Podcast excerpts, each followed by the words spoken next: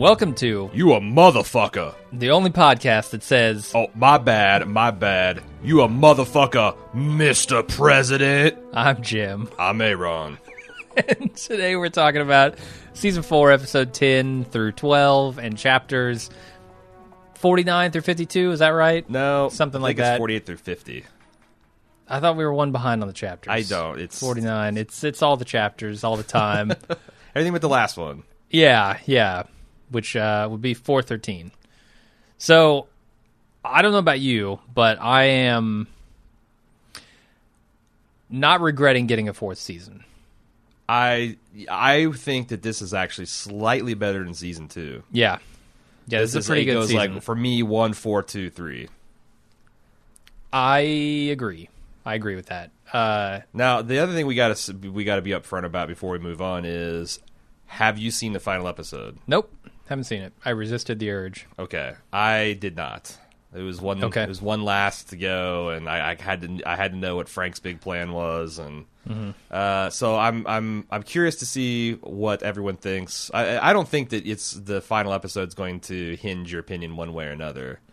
Um, I, can't imagine. I've stand- enjoyed the yeah. ride. I was, in fact, it, I remember thinking going into it, like, what, you know, like there seems so much to wrap up. Mm-hmm. There's a hostage crisis. There's, you know, this, this, the stuff with the the other presidential candidates, and there's a scandal brewing with Hammer, and we're like, what the hell is going to happen? And the episode's not like a super long episode. Uh, the the last episode, so I that's why I had to binge it. Man. Yeah. I had to keep going. Uh, so if I'm not mistaken, we're we're well into like the presidential race at this point, right? It's not it's not the primaries anymore. No, it's uh, not the Frank primaries. got the. I, no, I thought Frank. Oh, okay, you're right. You're right. Frank got the You're right. nomination The, the from the convention's party, over, and now they're just straight up running against each other, Conway and that, him. uh, that that doesn't that happen in the first episode we're talking about? Yes, yeah, Yeah. That actually, all that stuff. So you're saying by the end of this, we're into the election? Yes, gotcha. Yeah, yeah, so uh, more time than you might guess, given the number of episodes is passing. and that become that's the biggest problem. I think. I wish that they would either be more clear about how much time is elapsing, or do like you know a title card, like giving a date. right? Yeah, it's real tough to tell. because the, and that also hurts i think some character beats like there's a stuff especially Hmm. with like uh, stamper uh, and the liver lady as i like to Uh-huh, call her that is yeah. really strange Mm-hmm. and maybe would be different if i knew exactly how much time is elapsing between meetings and, and whatnot Yeah, um, or if i had a better insight into liver lady because i can't quite figure her out and I don't know what the hell's going on. god there. help you It's- trying to figure out stamper Right. Uh, but I, I bring that up because I'm wondering if the final chapter of this season will will end the race or if we will still be the in human race no. no. Frank Uh, just pushes the button. that's- I suppose that's if I can have the White. House, no one can have the White House. I mean, it is Russia versus America at the moment, and we have two lunatics. I don't want to live in a world where Freddie's not in the White House anymore. Right. He becomes so selfish that he just decides to take us all out. Becomes Well, be, becomes is a hot word. It's a buzzword. I got to use it. Beyond. Becomes, beyond, together. I got to use all go- those. He's going beyond the presidency. He wants to return to his constituent atoms, not just his constituency. Right. But I, I, I wonder, you know, where this season is going to leave us uh, as far as that goes. I know you, you can answer that, but you shouldn't. Uh, Mm-hmm. no, those are the kind but- of questions I want to propound to you Okay. at the end, since you're you, you've retained your uh, season four virginity. Yeah. Uh, all right, shall we get to the main plot? Because I've got this essentially b- busted into the main plot, and then uh, deep dives into Frank, Claire, and Yates, Thomas, Mm-hmm. uh, Doug, Seth, and LeAnn. Yep. and then of course Hammer Time. Mm-hmm. Uh, Seth's Seth's getting some. Do you know who he's he's taking to Pound Town of evenings? Is that like one of the Underwood staffers? Is that like a press? Someone working at a press? I'm not sure. She's I'm not sure. Super young and she's super naked and she's super on his laptop. Uh, I didn't recognize her. I didn't either, and I'm like, am I supposed to take? In, I'm always, I'm always thinking, am I supposed to take anything away from this? Like, is this sh- saying something about Seth's sloppiness or his humanity in comparison to Doug Or his dedication, maybe? Like, I don't. well, that's don't know. true because she's like wanting breakfast, and he's like, "No, GTFO, Gotta I got, work." I gotta work." Yep. Because Uh, the newspapers are leaking or actually publishing the rumors that was being leaked last episode about Kathy Durant having her thumb up her ass and, and twiddling while Claire and the uh, Russian president did all the work. Mm-hmm. A lot more on that later. Uh, we have this kind of uh, CNN style, you know, Underwood doesn't have the majority needed because the Democratic primary is crazy and they got super delegates and faithless delegates and it's all fucking random. Democracy. It's crazy. I can't follow it. I can't follow it in real life. I can't follow it on this show. And I don't like. In, I in, don't yeah, no. care. In real life, it's like, well, candidate A and candidate B are like just a few dozen delegates between them, but Canada A has 900 super delegates, so they're obviously in the lead. I'm like, what the fuck is the super delegates? I it's I know what the super delegates are now because I've listened to a lot of Dan Carlin's crash or not crash course, uh, Common Sense, and he talks about them. I feel like they're they they form like a giant Constructicon at the convention and then destroy like when necessary they form and, and they just Pretty destroy much. the whole thing and, and Yeah. announced by fiat who's the, It's a- the it's a- president It's a protection mechanism for the party, uh, essentially. You know, they get to cast Sure. their vote. The party does. yes So that can push a candidate in one. so in one whatever the people regardless of what the people want the party is going to put their thumb on the that's Right. that seems in a undemocratic big way. that seems un, undemocratic I mean, I'm not going to argue against that. and, and and yet the Sure. democratic party is the one with the big super delegate thing yeah, yeah. The Republicans also have Is this it. thing like when North Korea calls itself the People's Republic of, Kor- you know, Democratic Public of Korea, and it's like the more the name has Mm-hmm. Yeah. democracy and peoples The and republic, speak. and that the, the the the the more you should like, you know, cover your wallet and reach for your gun. yeah, the more George Orwell starts spinning in his grave. sure. Uh, but this is why this is such a big fucking deal because now it's an open convention, everything's turned upside down. Frank might not even be the president, which is going to be an interesting season five development. Yeah, where he's just retired out of work. I was wondering about that. Will they go beyond the presidency because there's still stuff for It presidents, was interesting like seeing Walker. Yeah, just chilling in his massive mansion, waiting for Hammer to come to him. And I, I, I, I looked up. I man, I went down a rabbit hole of impeachment process and like all sorts of stuff on this Walker thing. Mm. Yeah. because we know he was impeached. I but pardoned, right, but pardoned. Very similar to how Bill Clinton was, well, and very I, I was similar like, to how Nixon was. Like that Nixon seems, resigned, didn't he? yeah. But then uh, Ford gave him a pardon. Just to like, you know, Okay. just to, just to squash any investigations, and Yeah, it's always for yeah. the good of the nation. Right, right. He he was pardoned. Not Bill Clinton was not pardoned. Bill Clinton was just found not guilty by the Senate. okay, Uh, he was impeached, but that doesn't mean he was kicked out of office. right. and Impeach- so he gets it's, his kind of like being court like- martialed. Court martial just means you're drug in front of a tribunal. It doesn't mean you're guilty or innocent. exactly. Yeah. but most of the time it means you're you're probably guilty. So I think it's like used synonymously.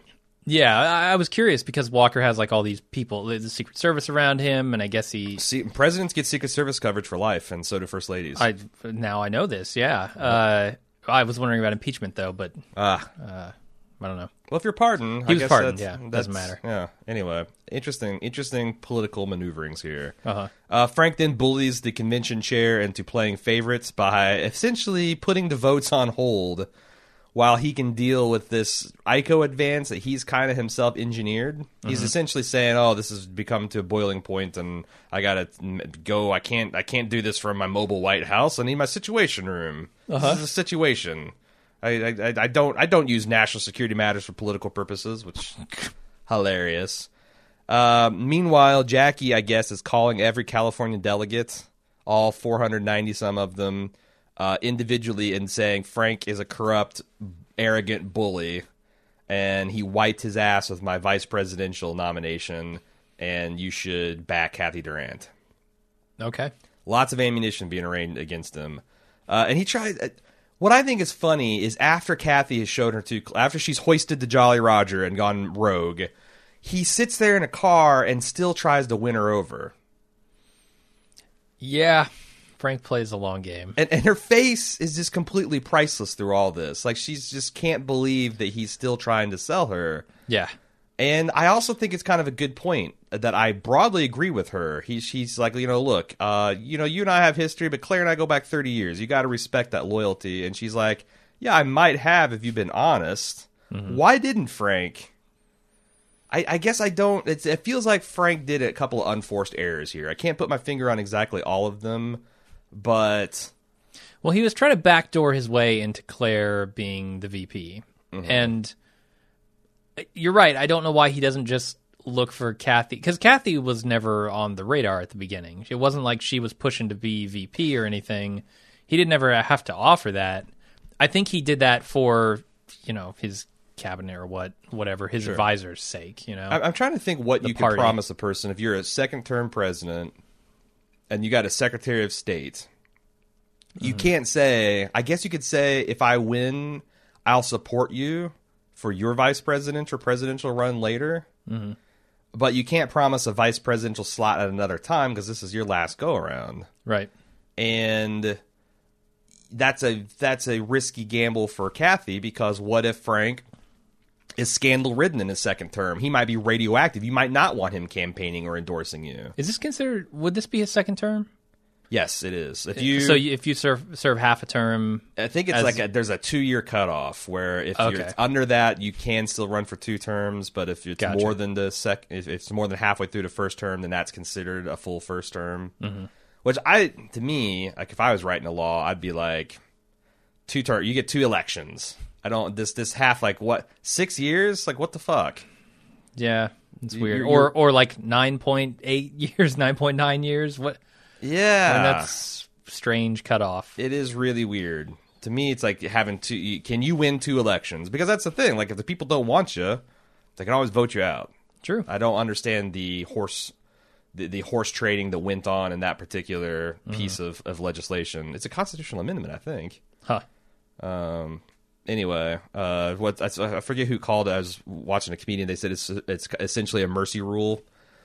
It's turned out to be a kind of mercy rule for Republicans because all of the presidents that you know, like you know, it's like would Clinton have gotten a third term? I don't know. He's would would Obama get a third term if he's running right now? It was it was originally stop, uh, changed to stop Roosevelt, who went for like three and a half terms and eventually died in office. I don't know. Interesting stuff. Uh, so Frank and Kathy, I think it's interesting having them in the situation room, and she's just completely stonewalling and being unhelpful. Frank floating the idea of opening up this negotiation with a terrorist, I think, is interesting in light of some of the stuff that I've been hearing on like the serial se- second season serial podcast, and some things Dan Carlin said about you know, we have this firm la- line about not negotiating with terrorists, but what do you do when you have a so-called terrorist state? Um, and or you have an, an instance like you know Afghanistan where you know you've got warlords that were supporting uh, Al Qaeda, and you got warlords that have just been warlords since the Russians took over, and you go in there and you declare war on all of them, and you refuse to talk to any of them. You can make a worse geopolitical situation than if you had quote unquote negotiated with terrorists, or at least discussed. Like, Right. Not negotiation, but communication. I mean, you know, not to put too fine a point on it, but we did make peace with Nazi Germany. Right. we did make peace with Imperial Japan. It seems like something, you know, a, a tool you should have in your toolbox. But we all we all treat these guys like they're operating out of a min, like like they're the Iranian terrorists from Back to the Future, the original Back to the Future. There's buying plutonium from crazy doctors out of a minivan. They have no legitimacy. They have no territory. They have no. It's it's I don't know. It's interesting.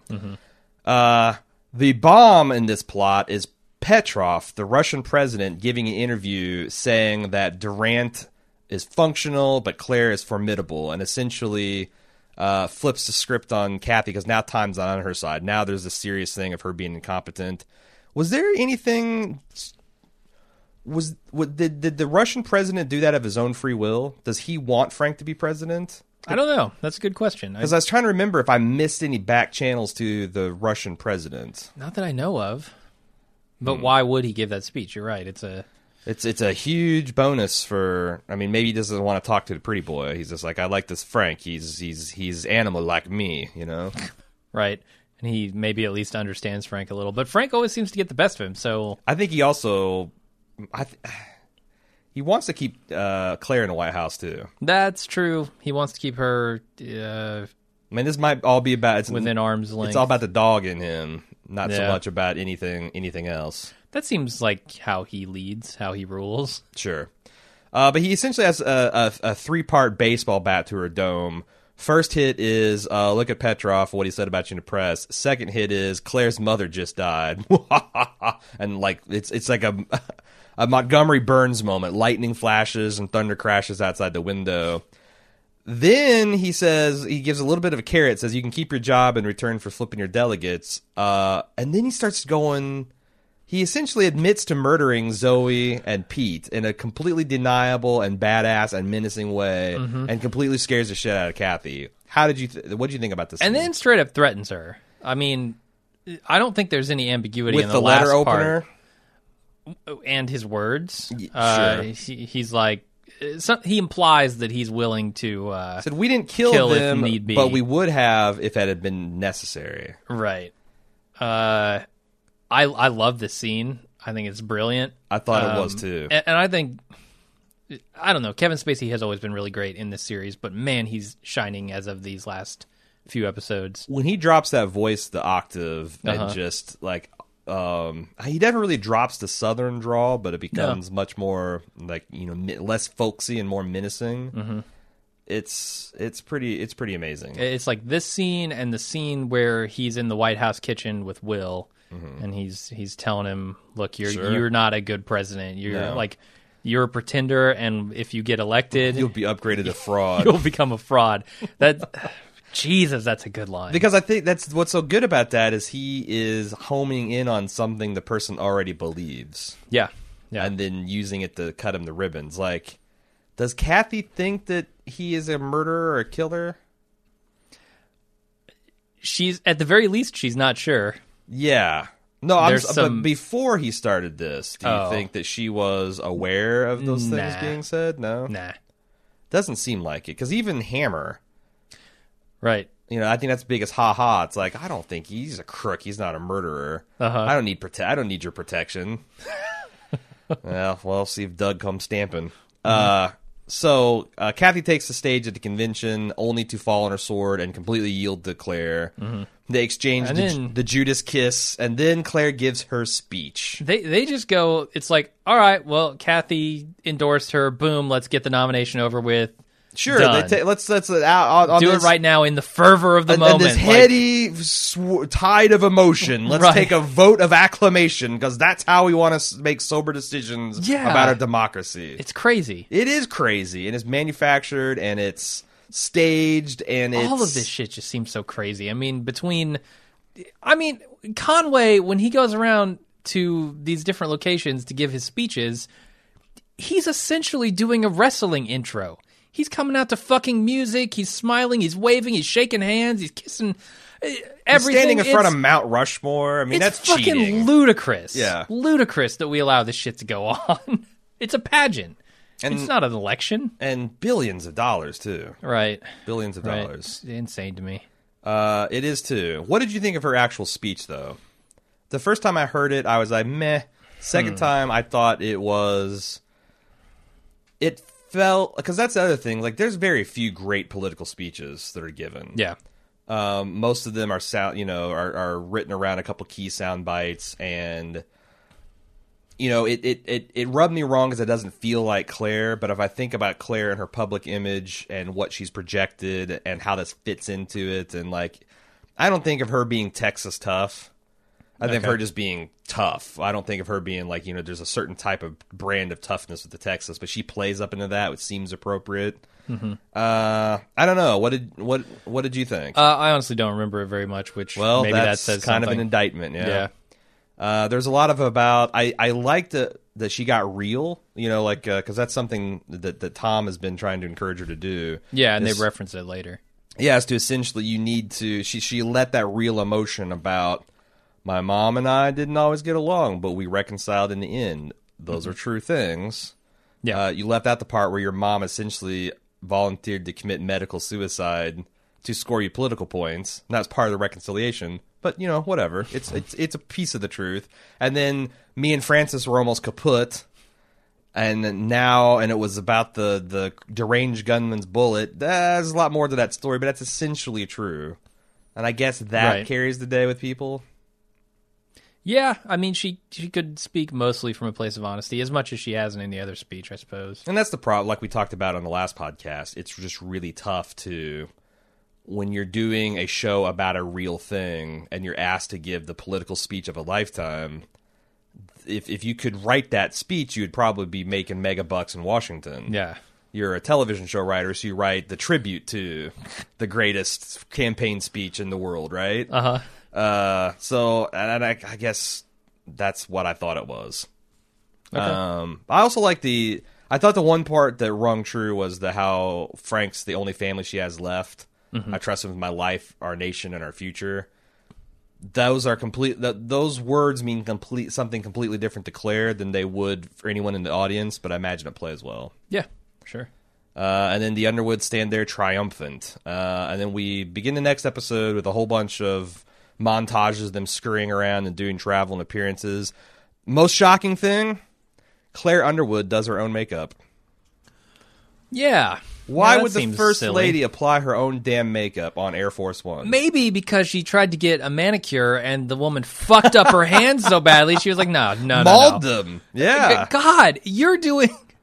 If you're doing manicures for the vice presidential candidate and first lady of the nation, Yeah. you should never mess up. Yeah. There are a thousand other of you that can replace you at any But moment. if you're sitting there and, and, and the first lady and, and, and famous novelist Tom Yates are eye fucking each other the whole Yeah, time, yeah. maybe you tear your Little eyes. you- distracted. yeah. Oh fuck! I fucked up a cuticle. I'm sorry, first lady. yeah, Um, but yeah, I guess that's true. The other girl's just in the eye. And that's lipstick, not eyeliner. it's like, I, what am? I, a rabbit at Eli Lilly test labs? Get this shit out of here. Uh, so the whole point of this montage is it's given, it's it's it's hitting Frank where it hurts the most, his liver. Oh yeah, his, his health is might be a real problem here. Yeah, I haven't seen uh, the final episode, but he kind of takes a sideline through most of this. Yeah, because uh, he reduces his air travel to one day a week per doctor's orders. Uh, but they're, they they say well they need to project power, and he does that through two ways. The first, most obvious way is he begins a massive campaign against Ico involving. Yeah. uh, he's trying to get Russia to do the fighting for us, which is a smart play, in my opinion. Uh, but he's also not ruling out special forces on the ground. His second projection of power is Claire herself, Yeah, uh, going out there and uh, uh, and doing going to radio for him. interviews, doing Yeah. all sorts of stuff. Uh, meanwhile, uh, Conway has got some trouble domestically because the general is spitting mad that he thinks, as a military man and as kind of a nonpartisan, this idea of like the Russians bleeding instead of us is exactly the right thing, and this is the kind of thing that I'd want, and you're wanting me to oppose it for purely political reasons. Yeah, And perhaps get U.S. citizens and troops killed. And you can tell this guy's a man of principle, and he doesn't belong in politics. right. And Crossed the line, and now he's regretting it. Indeed. Uh, but he doesn't. Uh, he he finds his moral stand a little bit too late in the episode because Conway talks him into leaning on House Intelligence Committee members, Republicans especially, to block uh, Frank, Frank trying to backdoor this stuff with the Russians. Yeah, Uh, and it's essentially Will walking right into a giant trap. Uh, Frank, we we they they drop casually that he has managed to capture the head of Ico because he went ahead and sent American troops, and him and Will had this big kind of blowout over the phone about it. Uh, there's this debate with him and Claire and the general and Will, uh, where I so this data douche guy Aidan. first of all, I don't understand his contributions. really, Well, like when he's, he said he's when shaping he said their message. Well, but- but- he's, he's giving them a message because It- they didn't really have one before. Here's the thing. What Yeah. he says in this scene where it's like, oh, he fell right into the schoolboy pretty, pretty boy trap. I'm like, Right. this smacks of subliminal messaging, which doesn't Right. work. It's it works into the extent that you can see it and it can set a theme and you can appreciate, it, but it doesn't actually move anyone to feel one way or another about it. But it does shape a conversation. I think the words you Hmm. use, um, the things you imply with those words, I think they do shape the conversation. And if they can do that for the public by pushing him into bad places and supporting their side with the message they want to send, I think it's probably beneficial. I thought the beyond worked better because It- that's like this phrase tests well with people. Yeah, it's not a trick it's a way to frame an argument whereas this pretty boy shit seemed like it was old school you know subliminal advertising that that, that quacks still are afraid about Well, it's also this this thing you see in politics all the time, where like people are trying to get bills passed, and they'll do interviews with 16 different senators, and all of them will use a particular phrase. Sure. and that becomes kind Sure. of the consciousness in the public is they're they're developing talking points, and I feel like that's what they're doing here. Yes. Uh, and that shit works. You know, it gets the public Yeah. thinking in a certain way. Uh, it does have it does have its place. Uh, I, I think it's a little sleazy and disgusting. But Sure. What are you gonna do? Uh, Can, can I just say this guy has the worst taste in music? Like I I like jazz. this is horseshit. this no, this These jazz is saxophones- aggressively bad. My God. People didn't know they liked jazz until they heard it, and then And they he's didn't know dancing they to this bullshit in his office, They didn't and know- he's listening. they didn't know they hated jazz until they showed up to this fucking club. like these are two guys daring the audience to leave. Yes. Yeah. How They- far they- can we they, push this They are, they are jerking joke? off, making eye contact with everyone, and daring you to leave. And then he takes a big swig of booze at the end. I'm like, yeah, you pretty much have to be drunk to tolerate this Sure. shit. I was just like, stop it. Please stop the music in this scene. Go to the next scene. I'm done. Don't. Yeah, It's horrible. This I mean, guy. I'm not going to say it's terrible because I did find it kind of interesting in the construction, but who the fuck listens to that for pleasure? Right. Right. I don't know. I don't know. Maybe I- we'll get. I get, get- maybe I we'll get- get a jazz aficionado to tell us that it's like the best kind of jazz ever. Well, he can tell me that. I don't. I still don't like it. I, I like. I'm not. Experimental music is fine. You need it. I'm not. I'm fine. I, yeah, I, I like jazz. Like I, I will go to a nightclub that's that plays jazz. Like uh, what was it, Slippery Noodle in in Indianapolis, yeah. and it's a good time. It's it's great, kind of just like you know you you you, you bob your head Yep. and you tap your foot and you have some light conversation in between sets and you drink and it's fun. Mm-hmm. This is not. This is not fun. I couldn't last. This is the kind of shit that they use to drive like uh, uh, terrorist from a hostage situation. Like they yeah. blare that. This is in Gitmo 24 seven. Yes, in yes, every cell. yes. Th- th- so with experimental music, it's it's kind of like experimental drugs. Don't bring them to me until they've been experimented with and they're finalized. Yeah, Then I'll listen. Then I'll take the drugs. But yeah. until then, just keep keep noodling on your own time. Uh, so the other thing that this debate establishes is that he sets the trap that Will's going to work in. He says, gives him a chance to come clean. Like you interfered with the Senate committee on intelligence, and they're like, no, no, no, no, we didn't. right. Straight Uh, up lie. And then in the middle of it, a military officer comes to fetch the president because a family has been taken hostage. And what's shocking is they're taken hostage on American soil by what is clearly American Yeah. youths. Like we've heard the, you know, American Taliban stories and Yeah. people going across the sea, you know, but but the fact that you got an active terrorist cell comprised of native-born Americans who have no obvious Islamic connections Yeah. is kind of legit terrifying.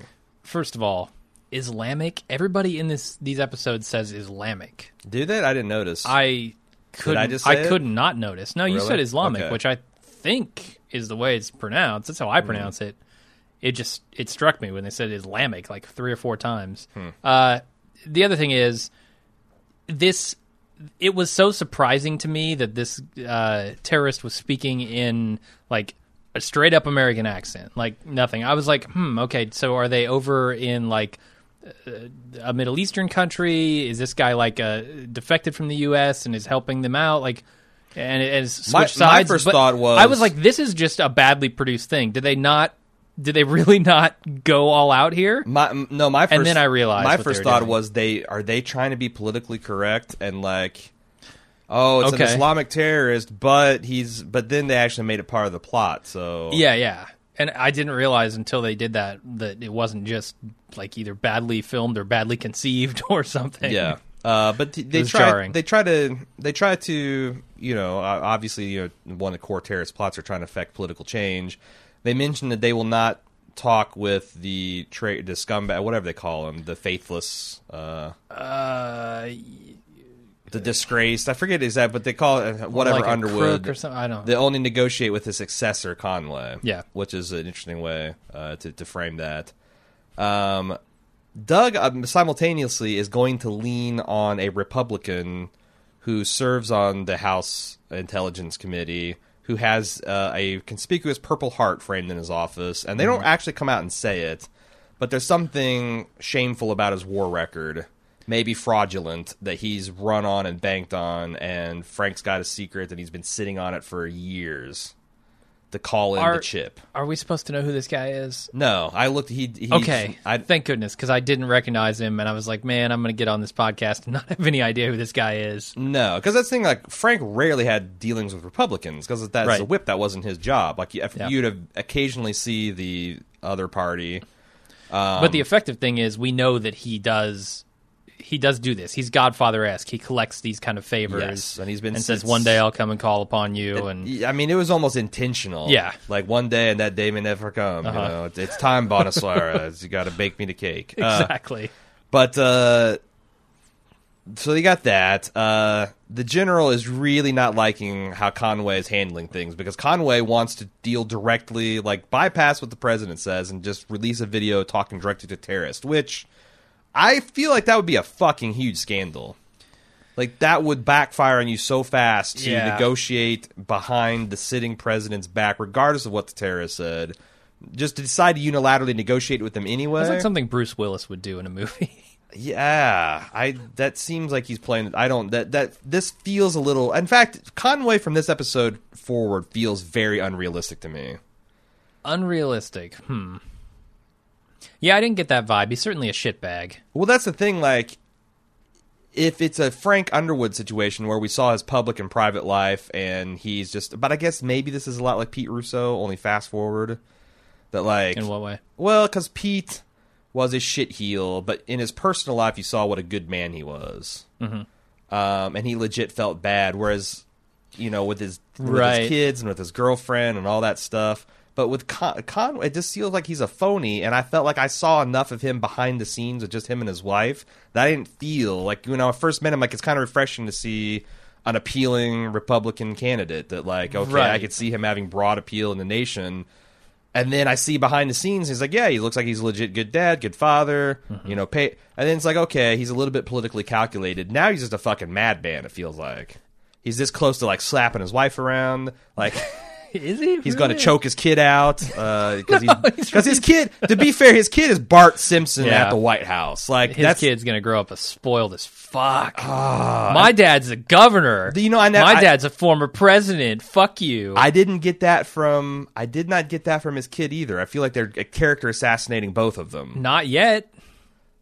Give that kid seven years. I Give that kid till he hits puberty and see what happens. But he just seemed like a cute, exuberant kid. This Yeah. in, the White House, he's portrayed as just like out, almost out of control. He's just touching things Little. that aren't his, and he's I assuming want he can- coffee. he- yeah, I like- want juice. I'll get it.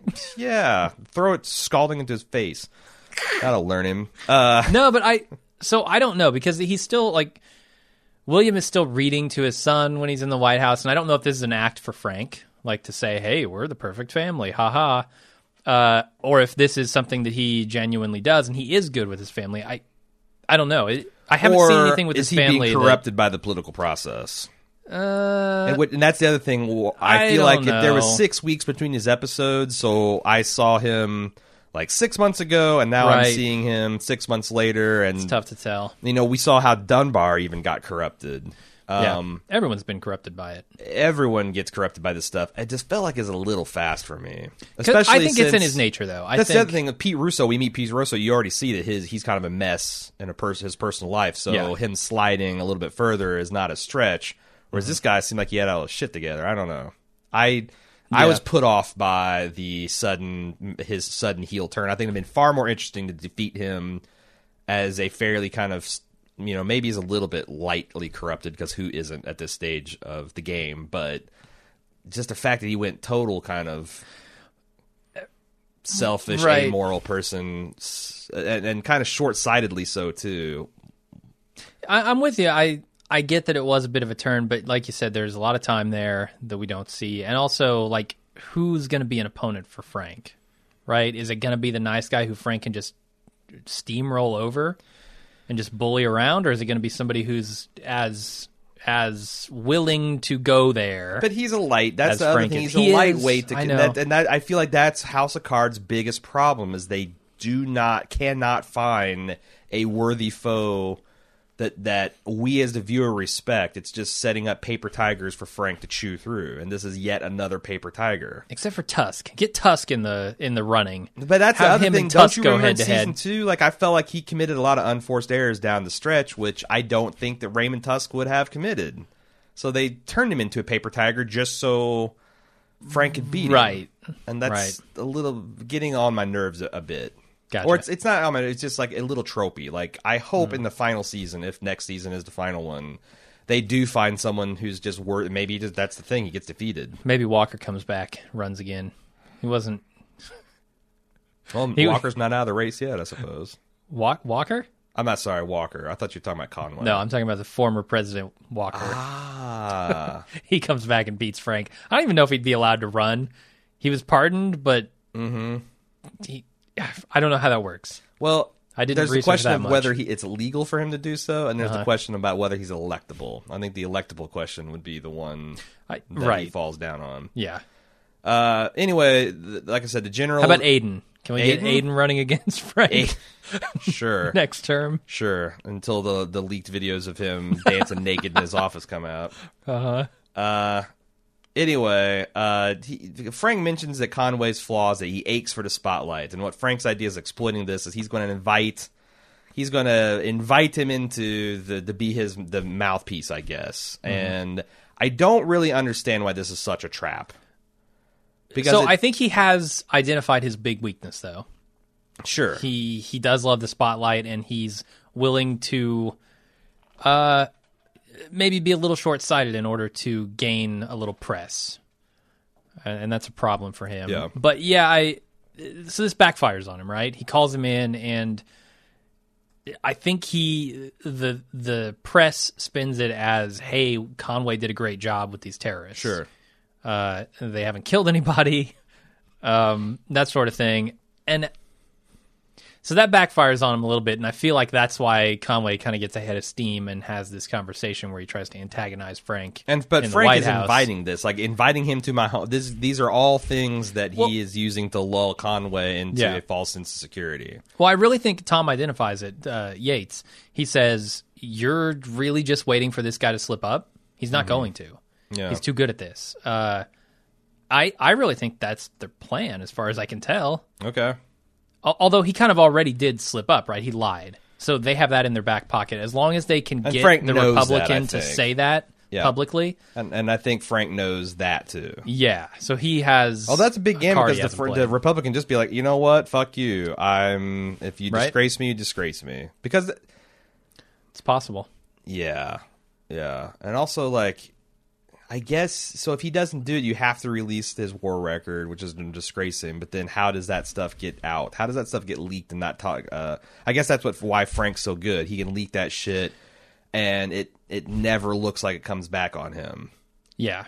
But that's Is there a happened way that so he could many them times. It's together? almost like you know, it, it's it's kind of like the Bill Cosby situation. Mm-hmm. Like, yeah, sure, a court of law has not ruled that you've raped any of these women, but like sixty-five women have said from all different you know generations and ages and circumstances have said you've done this now. So Mm-hmm. you might not get convicted in a court of law, but everybody thinks you're a rapist now. Sure. Like I feel like that's what journal that's what the journalists would do. They'd be like, you know, we've heard 13 unconfirmed reports of the Frank Underwood administration uh, doing hatchet jobs on people. I don't have I can't prove anything, but man, there's a lot of smoke. Right. Right. I, I wonder if they would be able to connect this this Republican with uh, the disgraced war record. You know who I bet with could? Conway. I bet Hammer and his bunker full of young, motivated journalists, hungry journalists, secret journalists could could make some hay of this revelation. Right. No, but I'm I'm talking the other way around. Like Yeah. if if Frank wanted to use even the Republican not uh not admitting to Conway talking to him and lying about it, Mm-hmm. uh he might be able to say, "Hey, this guy's disgraced," and before he does that, get get some way to connect the two guys, Yeah. in a way that looks bad, and then say. Oh, Conway's working with this disgraced Republican guy who's lying about shit. What is Conway lying about? Sure. The other thing Maybe. I thought was cool because this is kind of like there's this race condition. Like Frank is trying to avoid self destruction long enough for Conway to be destroyed. Mm-hmm. But but this latest crisis, the NSA is like, oh yeah, this big wiretapping operation we're using. This is a domestic terror thing. Let's use it to get deep background on things, and they essentially invade Aidan's whole operation, mm-hmm. which is super dangerous. You've got Did all I these hear that- investigation, or the, you got the CIA, the, The NSA, NSA is in there? FBI. Yeah, everybody's this- got their hands in this pie now. And Stamper's like, "Oh, what? What? Yeah. I, I gave him clearance. What's Sure. the problem? Yeah, not not not a big deal. Fucking Stamper. Uh, we also find out that like something that bugged me last episode is that Hannah has this obvious accent and she's from England. Yeah. Case And closed. She tries to say that uh, Claire's her biggest role model. Is this sincere or is this bullshit? Because Ah, I think it's all bullshit. when she twists the knife at the end about not having kids, I thought that's where I was sure that no, she was just blowing shit, blowing her smoke. Yeah, I think so. And then Claire coming back like, you know, she said, "Hey, do you regret not having kids? Do you ever regret having them?" As our kids running around Ice screaming, cold, because that's the thing. taking a shit on the floor. That's the thing. Like that's the perfect thing to come back to a smarmy parent like that. Because you can't tell me in your heart of hearts you've never had one single like, oh my Right. god, if I didn't have kids, what could I have been? yeah, yeah, sure. They're the light of your life and they're gifts and and they're so precious and the arms around your neck and nothing can replace it and all that kind of stuff. but But but you know, there there's there's got to be a little bit, right? Or maybe Yeah. I'm just a terrible person. Uh let's see what else. Oh, so Conway I don't know if we're gonna get back to Aidan. I want to talk about the uh, the classic porthole and staircase scene. uh, I, I really love those scenes where Stamper's like, uh, "You're officially here to talk about ICO." we will get that, but that's going to be in the. Frank Okay. Claire Tom thing. Gotcha. Um, okay. Uh Conway, what did you think of his performance actually on the Horn of the Terrace? Because I thought the whole time he looks like he's about to poop his pants. Yeah, no, I and I think that's why Frank's conversation with him later affects him because he realizes, look, I I negotiated with terrorists here Mm-hmm. accidentally, kind of uh, in the moment, but I did it. Uh, and and he said that he regretted the stuff he did in the middle. Like And the terrorist releases that to the media, yeah? I I th- I can't imagine the White House would release that. So yeah, That's what I was thinking. Because I'm like, why the fuck would they? And I'm like, oh wait, the terrorists. of course they This will. is a yeah. two way. Yeah, it's like And, and that was my thought. Like, you know, they're recording this, right? Yeah. So when you admit that you're ashamed of your military, that's what I was thinking the whole time. Like This man, is very bad on a. Republican ticket. You're gonna you, that does shit doesn't even fly. And he's ask making a- John Kerry what kind of bullshit allegations about your loyalty and that and, and, and all that stuff uh, can do for you on the Democratic ticket. Republican, get the Yeah. fuck out of here. Yeah, especially when your whole message is.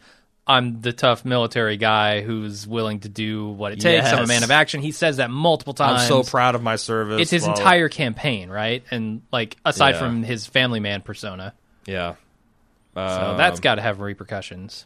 So we see Frank himself strong arm the House Intelligence member because I guess Doug wasn't enough. Uh, and he had this brilliant scene where he shows his vote count magnet that we remember from early earlier seasons, and says, "You know what? Over the twenty years, I never forced you. I held back to protect your honor, um, but now I'm putting you in my column, George. So I guess that's enough to to get the loyalty." Yeah. Uh, we already talked about the Frank versus Conway uh, over over White House kitchen uh, argument. I just can't say how much I love that scene.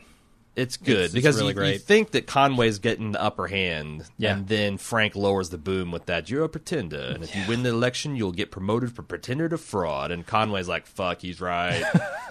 and then the way he dismisses him, don't. It's like he says, "Don't let me hold you up," but he's really saying, "Get the fuck out of my kitchen." Yeah, Um, that's great. Frank also has another trick up his sleeve. He's working on something else that he needs Claire's help with. Uh, at the same time, we find out that they think they have the terrorists pinned down in Northern Virginia. They've they've essentially done the old uh, Charlie's Angels trick of isolating a particular bird call, and it's only native to this one thing, and they think they know where the compound is. All right, And then Frank sits down and negotiates the terrorists, but he's doing the talking now. Fuck Yeah. you, Will. and then it just kind of ends What real if- abruptly. What are Frank and Claire doing?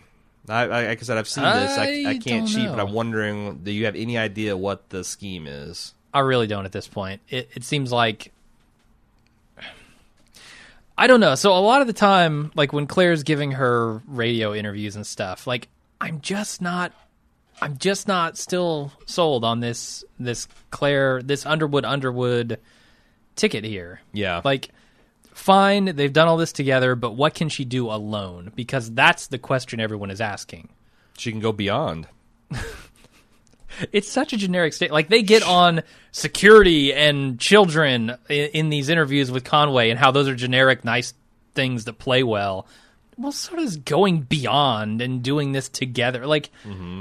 it's all genericisms, and it's it's just like the question here isn't asking what have you and Frank done together. It's what can you do without Frank, and that question is still very much up in the air. And in fact, it's it's been partially answered with her UN stuff. Uh, she failed miserably at that. I, Did she fail miserably at it? I she failed at I, it. I feel like that now it's being spun as like maybe that that was a light fail, but the other Russian thing was a strong win, and she's got this That water was, thing, yeah. and she's got the. I mean, they they do make a case for her in a radio interview of like all the accomplishments she's done for women's rights and stuff. So it's I, I don't know. I just think it's not super sturdy um, without it. And she's answering a question that people aren't asking. Mm-hmm. Not asking what you can do with Frank. They're asking what you can do without him. Because even then, like you know, if you want to be uncharitable, you could say, well, if your husband wasn't the House Whip, and if he wasn't the Vice President, and if he wasn't the President, none of these things would have ever happened for you. And Right. for a lot of those accusations, absolutely, Absolutely true. true. Yeah. Um, so anyway, let's talk about let's let's let's if, unless you want to speculate on that plan. No, I really have no idea. A deep dive of the Claire Tom Frank triangle Okay. Uh, isosceles triangle, uh, right angle triangle that happens here. Uh, we're not getting. I was surprised we didn't get a Yeacham. Uh, we didn't get a Yates, a three-way Yates, a three Yates way. Um, we it's Nope. it's it's definitely a uh, dynamic duo situation, not a power trio. Yeah. So- Yeah. Well. Yeah. It's it's a strange, the most uncomfortable breakfast of all time. Like I can't imagine being in that scenario. I don't want to rush there just yet. Uh, let's, Right. let's talk how this begins because this begins with Claire uh, from last podcast. She fled to Texas under cover of caring about her mother Yep. and her dying, and she's bad off. Yep. She now can't climb the stairs. She's confined to her bed. She's she's Dying. drinking bottles of morphine at a time, which I have some questions about that later. But she takes an immediate liking to Tom Yates because, admittedly, he is pretty fucking uh, charming. Mm-hmm. Uh, and you know, she says like it must be convenient to have a dying mother when you skip town. There's a really cute scene where Tom's doing a seance and her mother, and he's saying that you in another life were like a, a consort to the to, to, to Russian royalty, and something about Rasputin and his 14 inch schlong. And she's got the ba- she's kept on the held to the baby teeth uh, from the first lady.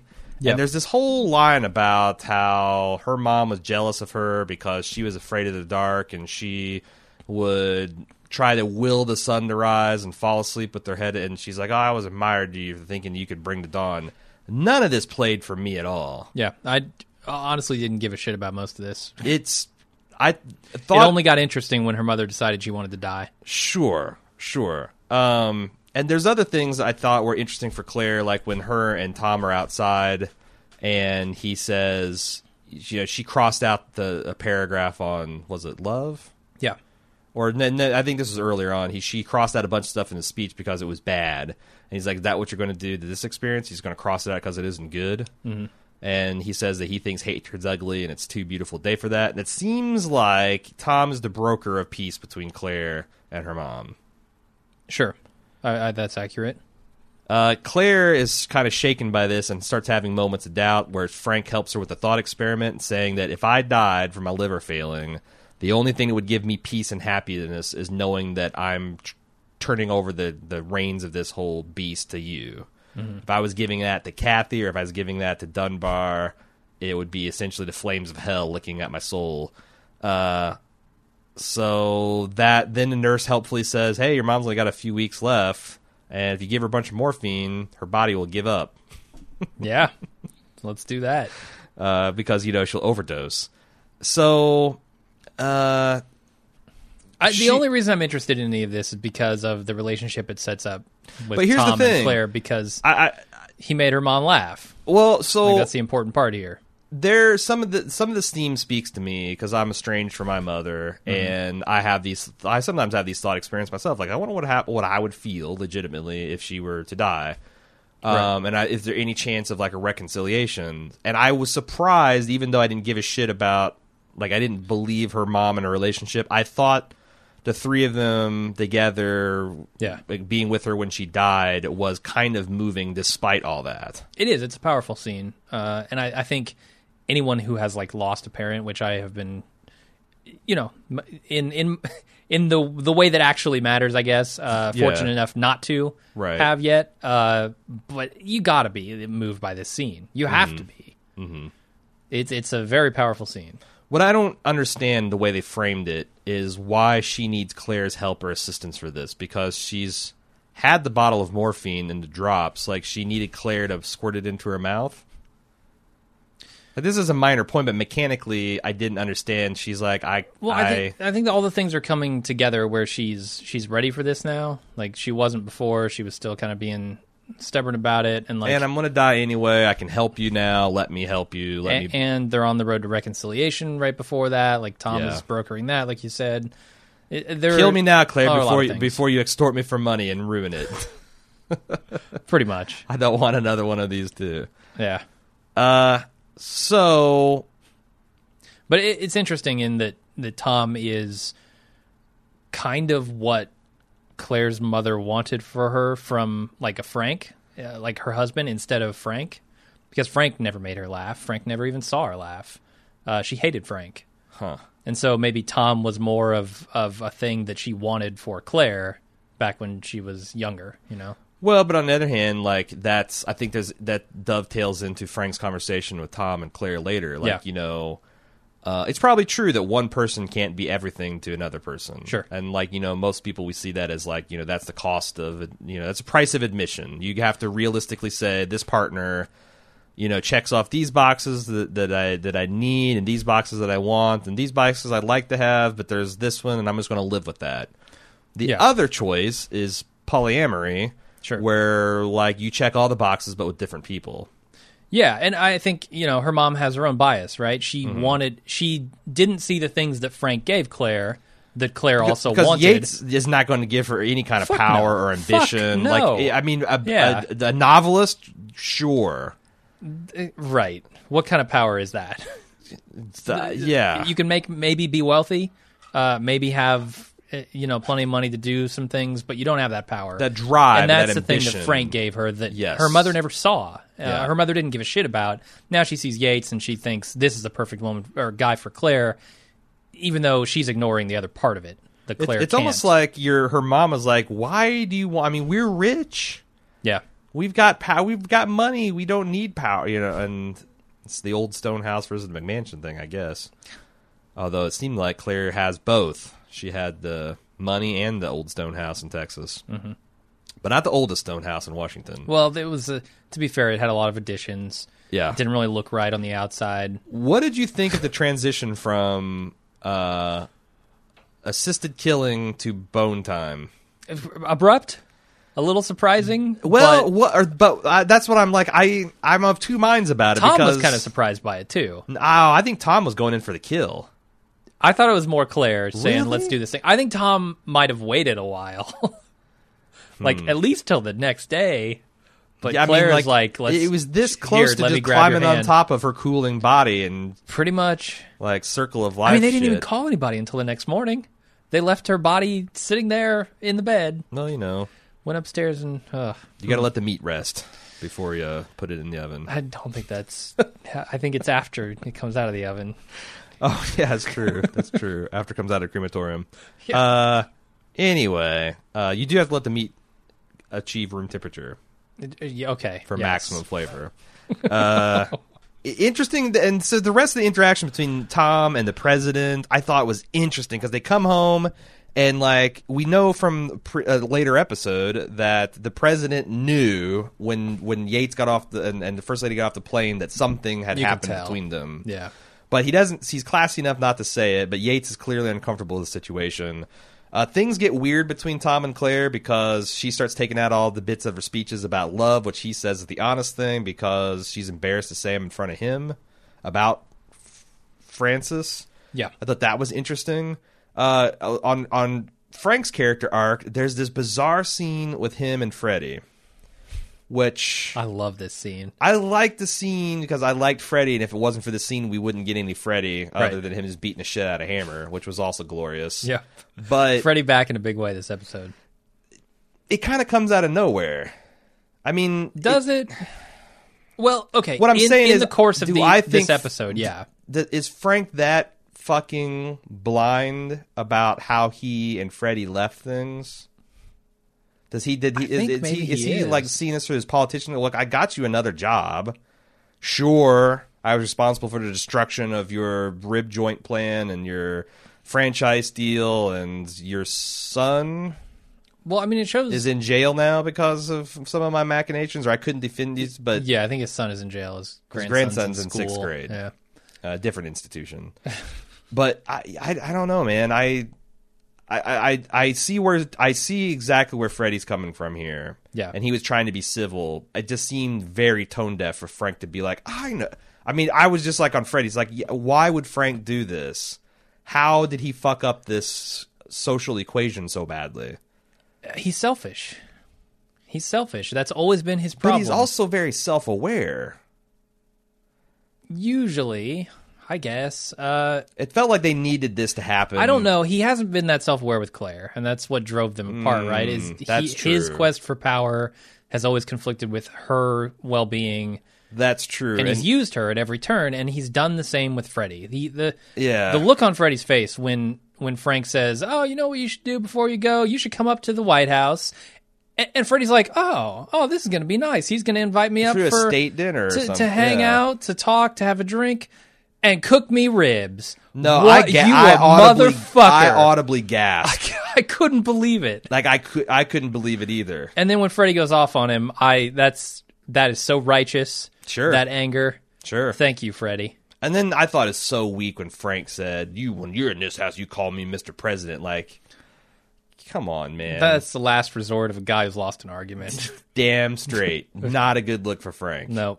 Uh, and they try to do. I, I, I- my my own thing is I don't know that I believe Frank would do it, but I don't have an answer to the whole Claire thing because Freddy himself makes that connection. Yeah. I don't see how I don't see how Claire stands it. Now they're all thick and thieves again, but not always. Not always. Yeah, and I like I said, I do think that revelation he had, you know, as he was shot and hallucinating and when he came back is somewhat genuine. I think he realizes what he's done to Claire a bit. Uh, but he doesn't like having it pointed out by Freddy, and he doesn't like confronting the idea that he's been doing that to everyone. Yeah. Even the people that he considers a friend, they don't consider him a friend because he's manipulative and selfish. Yeah. Anyway, and I, the other thing is, I again, I like the scene, but I felt like I, I still think on balance, the writers needed this scene to happen, and it did happen because if you uh, everything you say about Frank is true, but then like he wasn't very conciliatory when when Freddy was obviously upset. I think that Frank would be a little Yeah. bit more like. Oh, like I'm really sorry. I didn't mean it to come that. He tried to do that a little bit, but it was more defending himself. Yeah, like, oh, he's you got this all wrong. No, no, No. you didn't. No. No. he doesn't. That's why he's so pissed. Yeah, yeah. He he. I, it's never easy to confront things you know are problems with yourself. And, Sure. Uh, that's one reaction to deny them and lash out. Uh, so we already talked about the worst jazz club ever. Uh, there's this scene where, um, Claire talks to the couple that puts the sign up in the yard. There's on they're on a whole neighborhood full of Conway supporters, and they're the one Underwood holdout because YOLO, I guess. And they said why? Because well, it's because you seem like partners. So then that goes uh, has Claire going back to the love angle, and she's really working that beyond thing. Uh, you know, no, no. This is before she knew she was working beyond things. She says, "We go beyond what's pretty and perfect. We go beyond what's scary and unknown." And it's cut with these sad scenes of Tom sadly leaving because he knows, you know, for her to reach her full potential and to be honest with the public that she can't be, you know, cuckolding the president. Sure. Uh, Frank finds out that Claire's, you know, he thinks that Claire's dismissed Tom from the campaign, and he's kind of understands the situation. He calls Tom into over uh, the Oval Office to discuss his righteous banging of his wife, and uh, finds out that you know Tom makes her laugh and feel desired. And Tom said, you know, it's tough when you've got employees that are friends, which true enough. The r- The reason Frank called him in there is to, to kind of make sure there's got going to be nothing with his book that's going to embarrass Claire. And think- Tom's yeah. like, I would never. And then Frank's like, all right, Right. good on you. Uh, so this is the scene that you wanted to get to. Frank signs the order to send in the special ops troops, and then meets with the data douche Aidan in the spiral, shadowy uh, staircase, staircase of doom. room where he's met countless times uh, with other people. Petrov, he's put out cigars down here. Kathy, I think, might have, yeah, he At might have point? might have met Kathy. Or maybe maybe Dunbar. This is the stair. Wait. this is, this is the spiral staircase of plausible Dunbar. deniability. It is, yeah. It's where where people go to not have conversations that, Uh, that they want to have. he has a concern about security and, and Doug's whole episode has been pressuring him we need to shut this thing down like it's it's uh it, it's it's been it's had its use but we need to shut it down before it's too late uh and i think frank is heading that direction because i'm not sure how much he buys this whole spoon analogy like oh it's mask and i can stir this i can stir uh, my soup or my coffee or my tea or my peanut butter and who's to know it's just a spoon He just got done watching The Matrix. He decided there should be no spoon. Sure. Uh, but then he starts uh, saying, "Well, you know, it's a shame now that Beyond's happened." He talks about how this Beyond stuff is is the key to the campaign, which clearly enthralls Frank and has him keep it going, which is going to be trouble, probably. Yeah. Uh, sure. There's no way. I, I can't the imagine. NSA, the CIA, and the FBI between the three of them can't figure out that there's some skull. If if if, if Aidan is more powerful than them, then I'm going to start dancing in the studio naked because that must be the secret of life. It is. I'm going to start listening to shitty jazz, dancing naked, and I already got the rap the the, the rap music going It's true. Yeah. uh, when I'm compiling feedback and whatnot. Uh, Tom uh, Frank is call, Tom calls Frank back and says, "Hey, you should stay on. Claire needs some deep dicking every once in a while to keep her stable, and you're the guy that can give it to her because I can't." And then we have the weirdest, most uncomfortable family breakfast. Oh, okay. So we're we're past the uh the discussion he has with Claire, We've moved beyond. like his explaining of to Claire why it's. I thought we already talked about it. Yeah, I mean, do you want to do you want to dwell? I just thought that? it was a surprisingly nuanced approach for the executive couple to have of beyond marriage. Well, yeah, and that's the Uh, thing. Like, I could never. I mean, when I see scenes like this, like I just there's no way I could ever be Polly because, like, It's so I would imagine it's uncomfortable, but at some point do you get over that? I imagine I you get over you that. do. Yeah, like it's it's like anything. it becomes normal. It's it's weird, but you do it long enough, it becomes normal. Yeah. you have to push past the the jealousies and all that stuff. But and it's like a weird. It's a different kind of relationship. I don't know how you do it when you're the president and you've got the Secret Service and you got you know you got so many people and you just don't you kind of live in this fishbowl. I don't see how. yeah. Oh, Yates People has been to the White House. He's Not that, Hasn't but left the White first House lady in of the week and hotel room, and Yates comes in, and he's like, "Yeah, I get these people are like super duper loyal, but Uh-huh. somebody like a hotel that some they're going to get found out eventually." I would think so. I would think so. In this day, like in, in- even JFK era, you could get away with it. right. But Bill Clinton era, The- yeah, it's Not it's- so much. No, there's there's it's there's no way. There's no way. yeah. So I mean, he might have an uphill battle if anybody finds out about that. Yeah. uh, trying to spin this, but I, I don't know. I mean, I I was just kind of surprised that neither of them is going to have a problem with this relationship, but I I'm fine with that. It doesn't. You That's know, what they actually, want to do, and I th- I don't understand. I it didn't surprise me that Claire and Frank didn't have a problem because they've had an open relationship since season one. Like Frank was fucking Chloe for political purposes. right. Claire right. was fucking the photographer guy, for you know whatever. And but and maybe Frank wasn't cool with that, but I think Frank kind of understood. I don't know. Yeah. I I, th- I thought it was interesting because Tom seemed like the one who was really squirming at the breakfast table. Totally. And that's yeah. the thing. Like, if I was just having breakfast with some random dude Uh-huh. of why who was I was consensually having sex with his wife, that would be weird enough. But it's the president of the goddamn United States in the White House. Yeah. And and you know a thing or two about Frank. Like if I'm Tom, I'm thinking, where's the setup? What's his angle? What is When's what the hammer coming down? What does Tom know about Frank? He knows he's kind Yeah. of ruthless. He's not above threatening and bullying people, but he doesn't know about the murders. No, no, no. And he also knows the kind of quote unquote softer side of Frank, so he might have a more naive, nuanced view of him. Like, oh, I know the real Frank, and the real Frank is the guy who cries about his buddy at the art Citadel. And C- can I ask the question? Is there maybe a little bit of that tied up in why Frank is okay with this? Because on some level, Frank also connects with Tom. Like they had that moment last it season. did, it didn't. where it nearly turned into a physical relationship Yes, between did. the two. Uh, I wonder if he doesn't mind having him close, partially because of that. I don't know. Do you think that this is going to evolve into a, a th- three Uh, way? that's what I'm. That's what I'm certainly implying. chili three way. um, I don't know. I And don't, and honestly, Tom can't get any closer to the story, so maybe this is a play by Tom too. So sure. who Sure. knows? This book may come out eventually. Okay, let's talk about Seth, Doug, and LeAnn. Uh, this should be a shorter segment. Um, I thought it was interesting how Seth handled Doug because Doug was not like it seems like Doug on this next level stage is really melting down and turning into you know the crime lord we see that just starts putting bodies in vacants like we've been talking about and Seth calls him on his bullshit. It's like, look, man, uh, I've come up here and you are staring down hell in the form of a mini fridge Uh huh. and you are losing your shit. And LeAnn has no dirt, and LeAnn is good, and we need everybody. We need you. You know, like kind of like raw, like one of the most patriotic, loyal, frank speeches I've heard given in uh, many a moon.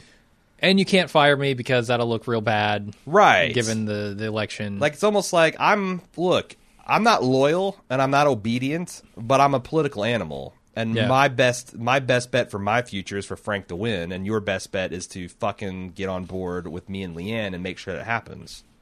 right. And I I And Doug get- doesn't like it. I know. I get Seth's argument. It makes sense to me, but he doesn't know who he's fucking with here. Yeah. And I could honestly see Seth dead by the end of this season. Could be I could, I could honestly see that mildly happening. But because Seth is like, "Oh, what are you going to do? Are you going to are you going to tackle me again? Here's a glass." You don't ask this man that question. well, I mean, he just doesn't. you don't want to know the answer to that. he doesn't think I know. he doesn't think that that Doug's got it in him. Yeah. Like he thinks that that's the worst. I endured the worst, Uh-huh. and I don't know. Uh, by the end, by so why do you think that Alex is? Or no, sorry, I don't know why I want to call him Alex. Seth is in real trouble here because it seems like by the end of this triplet of episodes that they're kind of pulled together as a team. The strategies are working. Doug is kind of calmed down. He's got Right. this side piece with the liver lady that I want to talk about. I was more speaking about that scene when you go in and you threaten Hmm. uh, Doug Stamper. You, you got to know what you're in for, and he doesn't. We can't add another murder to uh, Doug's rap. What's that? he just destroyed that toilet. he went to stamping. All right. That thing's wrecked. That spot has been officially blown up and not in the way it can recover from.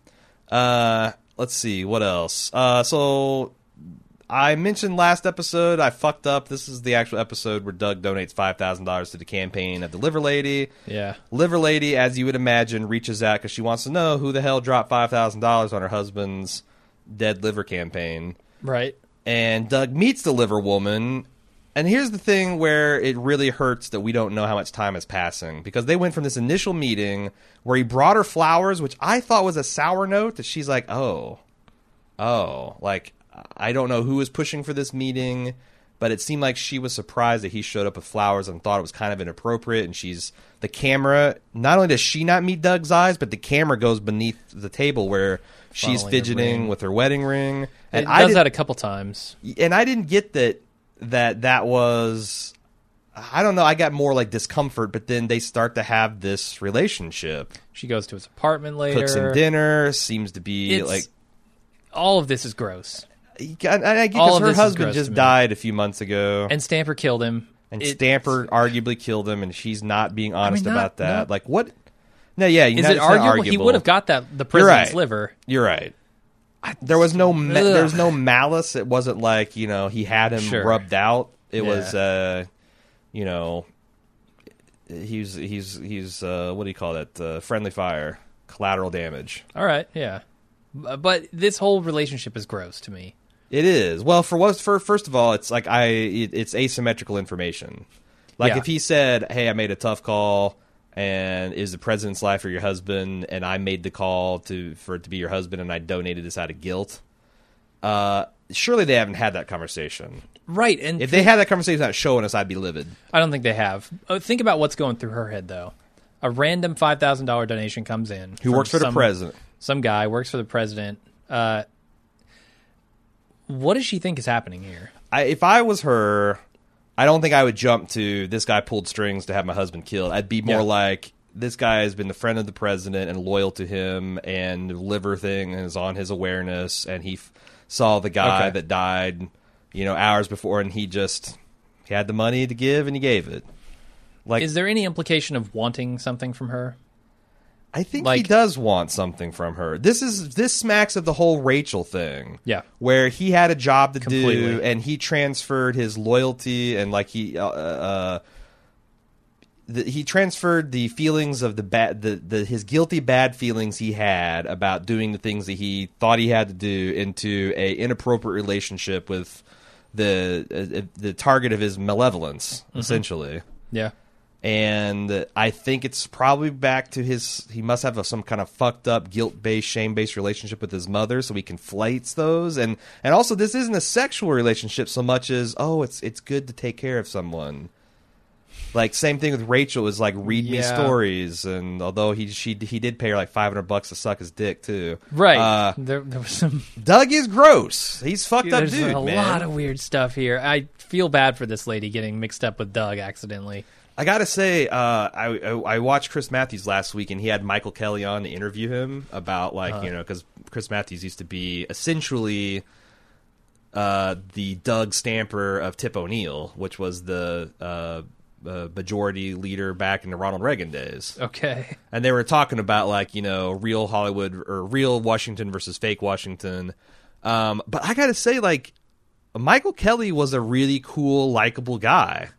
Yeah. Um, he does like even he doesn't even really resent like once you take his glasses off, uh, he had the same haircut. He looks the same, but just he's much more animated. It's it's it's the difference. It's like Giancarlo Esposito. Right. You Gus. meet him and then you realize what an amazing performance Gus is. Yeah. Like I didn't think much of it, but now that I've seen this guy for a couple of minutes, I feel like this Doug Stamper is an amazing creation Uh, because you're just essentially draining all the life out of a person and filling it up with scotch. skilling up with, with Filling syringes of scotch, and, and every once in a while you'll lash out in some crazy fury. Yeah. Um, but it's yeah, super impressive. It's it's creepy. He's got a creepy vibe going on, and I like it. hell of a character. Mm-hmm. Uh, anything else we want to talk about uh, Doug's adventures with the liver lady? Nah. Uh, are you ready for Hammer Time? Do it. Uh, so there is a lot of obscure season two history that you've got to remember to understand the tracks that Hammer's making. He's cross-referencing motorcades and the reference to the Bait City. And then he meets with Dunbar to verify he met with Lanagin. Lanagin, if you remember, is the Native American casino operator Oh, that was in the campaign finance scandal in season two, Wow. Okay. which is what eventually brought down Walker's campaign Right. And the whole Tusk thing that they were laundering foreign money through this casino operator, Mm-hmm. and now Hammer's got in, uh, evidence that Frank was directly involved with that. But you Yeah. got to put all those pieces together to properly. I don't think you have to to understand it. It's essentially, you know, He's digging up dirt on Frank. pick a scandal that Frank Right. has been involved with. It could have been any of those. I didn't specifically remember that, but yeah, it's effective either way. uh, Remy meets Hammer by Freddy's old barbecue joint, uh, which leads to one of the more colorful dead ends in the Hammer Time investigation, where he gets all excited that because Remy says it's not about the when and the hows and the whys, but it's the where. And he's like, "Oh, Yeah. Freddy's. I'm gonna go talk to Freddy." This used to be a rib joint, that sort of thing. Yeah. Freddy beats the shit out of him and says, "I'm not a snitch, bitch." I love it. And now here's your stitches. And All kinds of badass from Freddy this this episode. But that's you know they've done that. Like you know he ran into the crazy lady. He now ran into Freddy, who was on a Yeah. day where you did not want to piss him off. Uh, then I guess Remy. Why does he decide to play the most memorable game of Never Have I Ever I love this scene. with Hammer? Is it Uh, because Hammer got his ass kicked and he feels responsible? Like what breaks Remy down to make him willing to background talk to this guy? I I feel like it's what Hammer says. You know, he's putting his chips on the better side of Remy winning the day, and I think ultimately it does. Right? I mean, he goes to Jackie, and Jackie says her better side is won, sure. uh, and I think Remy's better side is winning here, Yeah. Uh, but and he's not willing to go quite as far as like publicly well, stating it. But he is maybe after he talks with Jackie. Yeah, and that's the thing with Remy is that he's trying to play this like, well, I never said anything. I just Yeah. nodded my head, which is fair enough. And the other thing you got to remember is Jackie and Remy don't know the worst. Right, Who knows the worst? Stamper. Yeah, Meacham. Did he know about? No, Meacham didn't. I don't think he would. I think he knew Frank was seeing uh, Zoe, But no one knows about the murders the murder, other yeah. than than Stamper. yeah. Um, Do, does Stamper know about Zoe? That he killed Zoe? I think so, or at least he. I think it was strongly implied that he knew. Okay, he definitely knows about Russo. Yes, Uh, he had him take take the car, I don't. drive him there. I'm not sure. Again, Stampers uh, this is, this happened three shit. years ago. Yeah, but I, I do know that he's got some awareness of the things that Frank has done. He certainly knows about Rachel, Yes. which is the smoking gun that will lead them to the to to, to Pete Zoe. Russo for sure. Right. And maybe you know once you prove that he's done those, then he's then then Zoe is is a believable thing too. Yeah. Ah, anyway, so Hammer goes back to work through the Herald, and he talks to the president uh, the, or the owner of it, um, and he symbols this team is going to work in secrecy and with absolute loyalty, and they're going to do this investigation. And I thought the entertaining part was where she's wanting security for this guy. He's like, ah, once I publish, I'm golden. Like, you know, you got to worry about loyal enough, but you know, Underwood's a crook. He's he's not a killer Right. which I wonder when Hammer will figure that part out. Not yet. Uh, I'm I'm a little concerned. Hmm. Now that I think about it, is there any chance that Stamper confesses something that he shouldn't confess to this to this woman? Feels so guilty to to Moretti. Yes, certainly. Uh, What's her name? Lorraine or L- Lorena? I, it's his liver lady. Liver lady. okay. Uh, I think it's I actually think- Laura, so she could be the Tripel. She's the new Tripel. Uh, liver lady Laura. I I think there's a chance of that. Hmm. Because Doug feels really guilty. and He he'll won't admit the it, situation. Like this woman cares about me so much, and she'll be and horrified. she'll, she'll and be under. She'll understand. She's a That's not going to happen. yeah, yeah. You killed her husband, Yeah. and you've killed other people. And I think if she found that out, you might be in trouble with the hammer. Yeah, no. Um I don't know. That's weird weird place that's going. And that's kind of essentially Hammer meets President Walker. I don't know, you know, what's the thing cuz I'd never I thought President Walker was a pretty shitty president and stupid. So it's not like I'm like, "Oh, yeah, just desserts here." Um but it's just, you know, the tighter noose around around Frank's neck. Yeah, he can confess to uh, Frank influencing things. Sure. uh, th- giving. They're painting a picture, and then when Remy Yeah. and Jackie agree, agree to go public, there's a couple of loose ends that they just narratively tied up here. Mm-hmm. That fact that you know she's in so much trouble in California now that she might not even get her seat, and she's wondering, do I even want my seat back? Because I either go back as the minority whip uh, to a House and Senate controlled by Republicans with a Republican president, or I have to do Frank's bidding for all time. It's like this is kind of bullshit. I'm ready to get out. Uh, Yeah. my fake husband knows about the affair. He's been very kind about it. So they're both like YOLO, let's shack up and bring down Frank.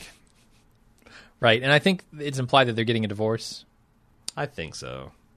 or maybe not even implied, Well, maybe said. Because I think they're pretty sure that these pictures are going to come out and they just don't care. Yeah. So the pictures will come Yeah. out, they'll get a divorce, she'll lose her seat, and they'll go off and be, I don't know, high paid political consultants probably. Yeah. In a McMansion somewhere. Uh, so Hammer at the the last scene we have of him is he wants to he's got he's got all these sources. He's got Walker he's got Remy he's got Jackie. He wants to send an email to the White House. And the legal team of the Herald's like I don't know. This is in the middle of a very touchy national security uh, crisis. And Hammer's like fuck that. I want to hit him while he's on the ground.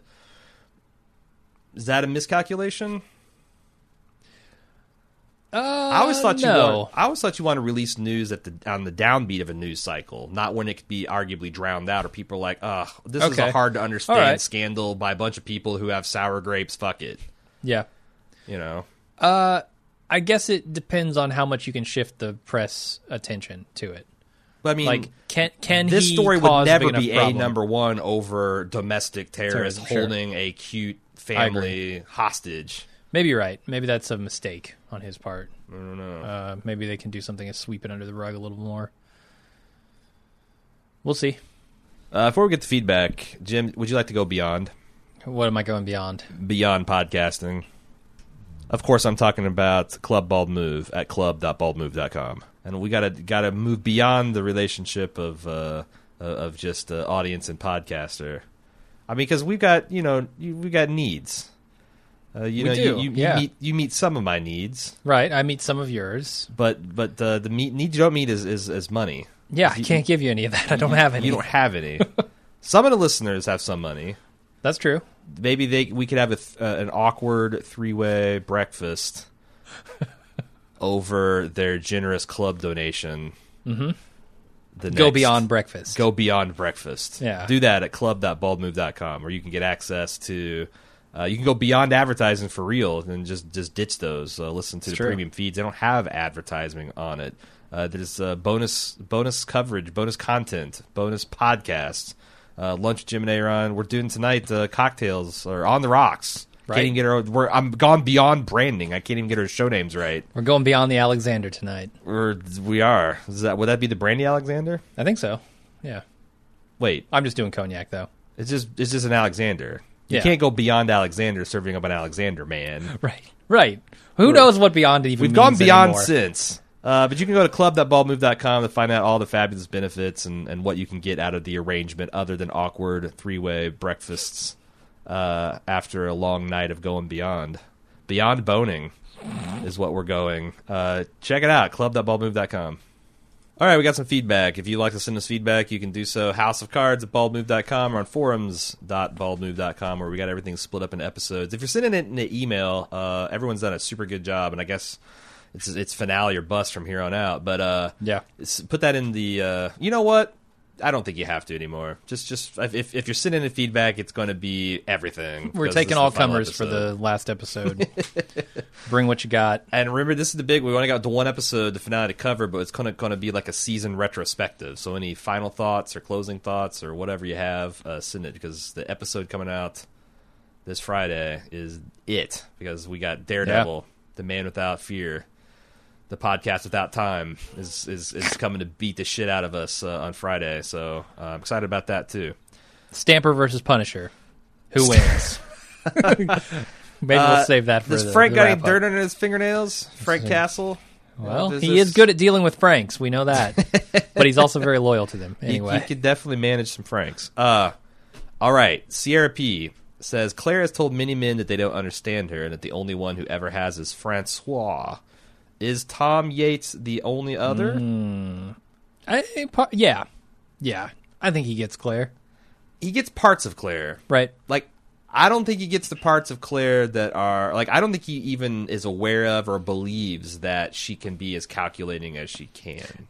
Sure. I suppose the question is, what does that even mean to get Claire? And like, Because Frank gets Claire on a certain level. Right. And and and will he become kind of a Meacham in that he you know, already he's kind of become the Meacham for Claire. I know that Meacham was kind of something they shared, but Meacham was always Frank's boy, mm-hmm. first and foremost. And it'd be interesting to see that kind of take place with Claire. But I wonder if Tom will have a breaking point. Like Meacham's loyal, like he took a, took a bullet for the president. Right. I don't see Tom doing that. Like what what does Tom find out that makes him go off the Underwoods? Like murder. I mean, maybe the story just gets too good for him. really. He can't. He can't deny his his inner writer and just tell this fucking story. and that he's got to get away from them to tell the story. Yeah. Do you, uh, although, do you think that he's, hmm, how does he tell the story now that he's part of it? Because that, there's that one thing where it's like, you know, what are you going to do about your book? He's like, I would never expose her that way, or I'd never, you know, I forget exactly, I'd never disrespect her that way. Yeah. Is the book even on the table at this point? It, it doesn't seem like it. Or is I it like mean, this is a hell of an experience? I might use elements in later stories, but I cannot. I can no longer tell this story with any kind of objectivity or merit. Yeah, it's it's tough to say. I I think, you know, he always kind of has this in his back pocket if they piss him off again. Like maybe that's a possibility in the future that he'll tell the mm-hmm. story. But right now, it's looking pretty good, and I think that's Frank's happy about that. That he won't tell the story. Uh, second part question she asked Will Frank go down in scandal resulting in a President Claire Underwood? Can she pardon him for murder? So that's a great question because if Frank goes down in scandal, she could plausibly say, I knew nothing about this. I'm holding the elected Right. office that the American people put me there. I am now President Claire Underwood. Now, does that fly with the public? I don't. That's a tough message to sell. That you're you're selling this idea we're partners. We do everything together. Sure, Me and Frank are anything about the inseparable. extortion and right. And now you're going to say you're going to deny all knowledge. That's a tough story to spin. I mean, but the thing is, I guess the question you have to ask yourself is: Would they be doubly impeached? Would they impeach both of them at the same time? Right. Because if they don't, And they Blythe just is going to be president again, motherfucker. if he just well, it goes like Fed, I- president, yeah, okay. then Speaker of the House, I think. After it goes President, Vice President, and Speaker. Okay, so Bob, is Bob in that position Beats right me. now? I, do, I do not know what. Okay. the- um. So, I. Uh, They'd have to impeach them both because if not, legally, unless she'd have to step down because she would just Yeah. automatically be the president unless they impeached her to the next election cycle. Right. Uh, can she pardon him for murder? My understanding is there is no limit to the executive pardon. Now, what you can get away with in the public and like how much of a pariah post, you know, presidential office, or whether you can be impeached for abuse of that, those are all good, great Oh questions. God. But legally, I don't think there is. I know you can't. Okay, so here's the one thing.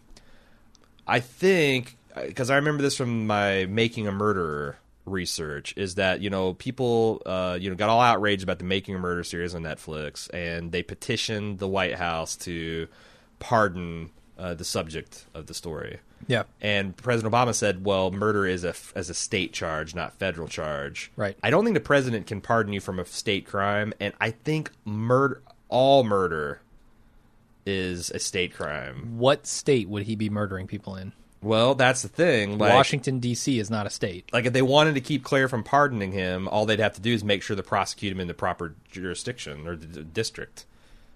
Is there a district in which he can be prosecuted? Like, So guess did he commit these murders in D.C.? Is That, that that's where what I'm they saying. were Is like, is there a federal murder charge, or does murder Right. only become like, or is there other federal crimes you can be committed of, and murder is not one of them? I don't know. That's it's a fair question, but I don't know the answer to it. Um, yeah, I don't, I don't know.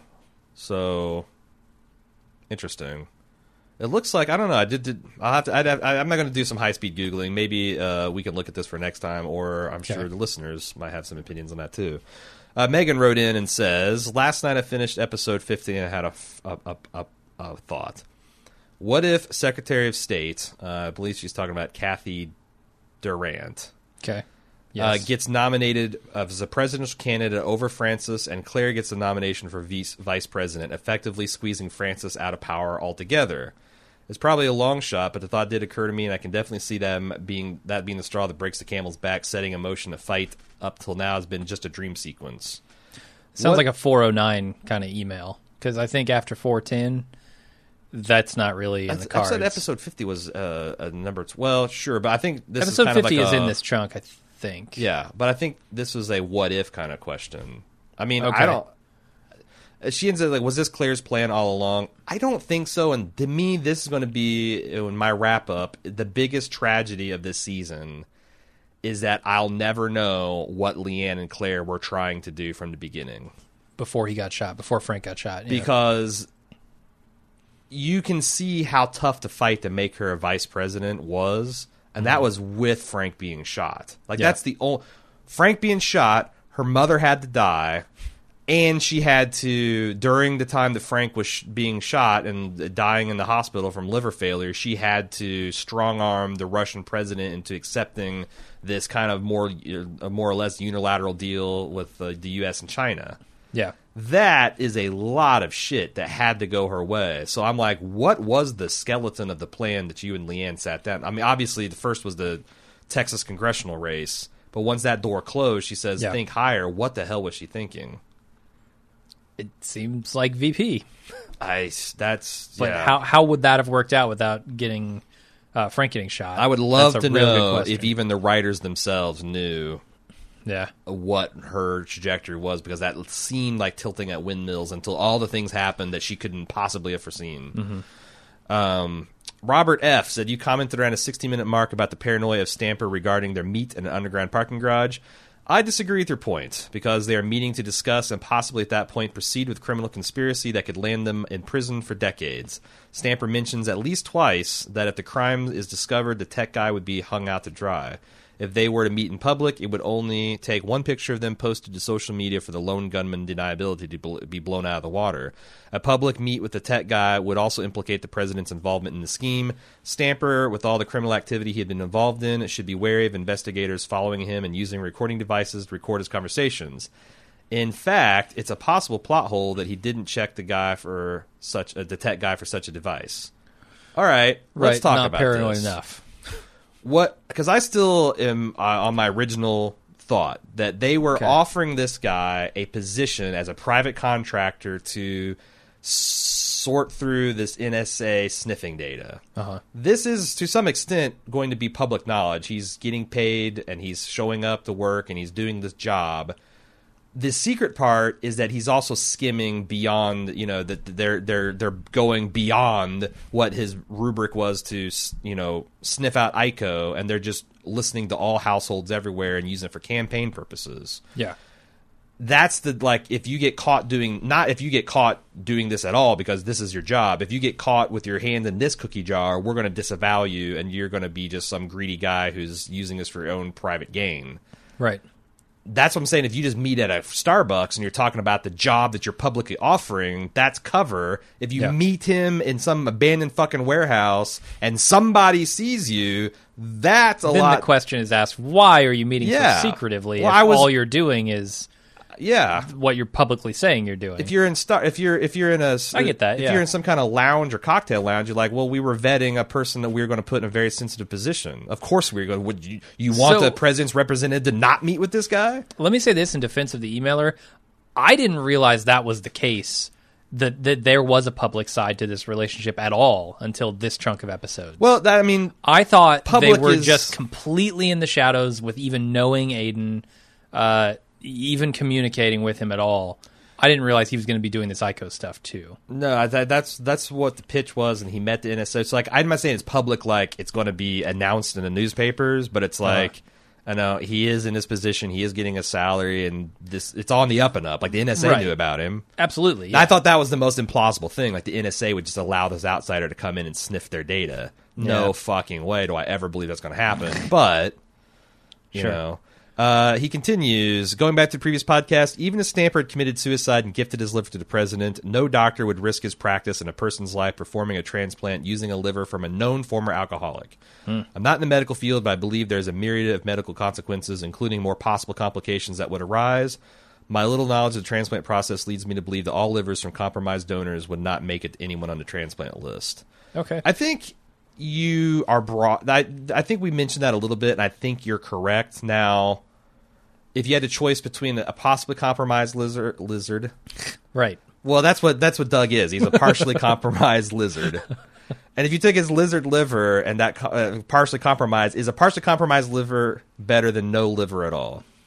Yes, And that's the where- answer is is definitely yes on that. Yeah, because he was dying, and there's we talked about there's no perfect way to completely pure, purify the body of all the toxins that the liver does. It's a miracle organ. And I think at the very least, it probably buy you some time sure, to find the real liver. sure. So, maybe Doug buys him a few hours. And that's the thing. Like, committing would a doctor do this for you or me or anybody? Would Maybe a doctor do this for the president of the United States? Yeah. When national security, that's like that's where I feel like it's. I mean, maybe I'm being stupid, uh, but I just feel like that's a different conversation than do we do this as a part of our normal operating procedure?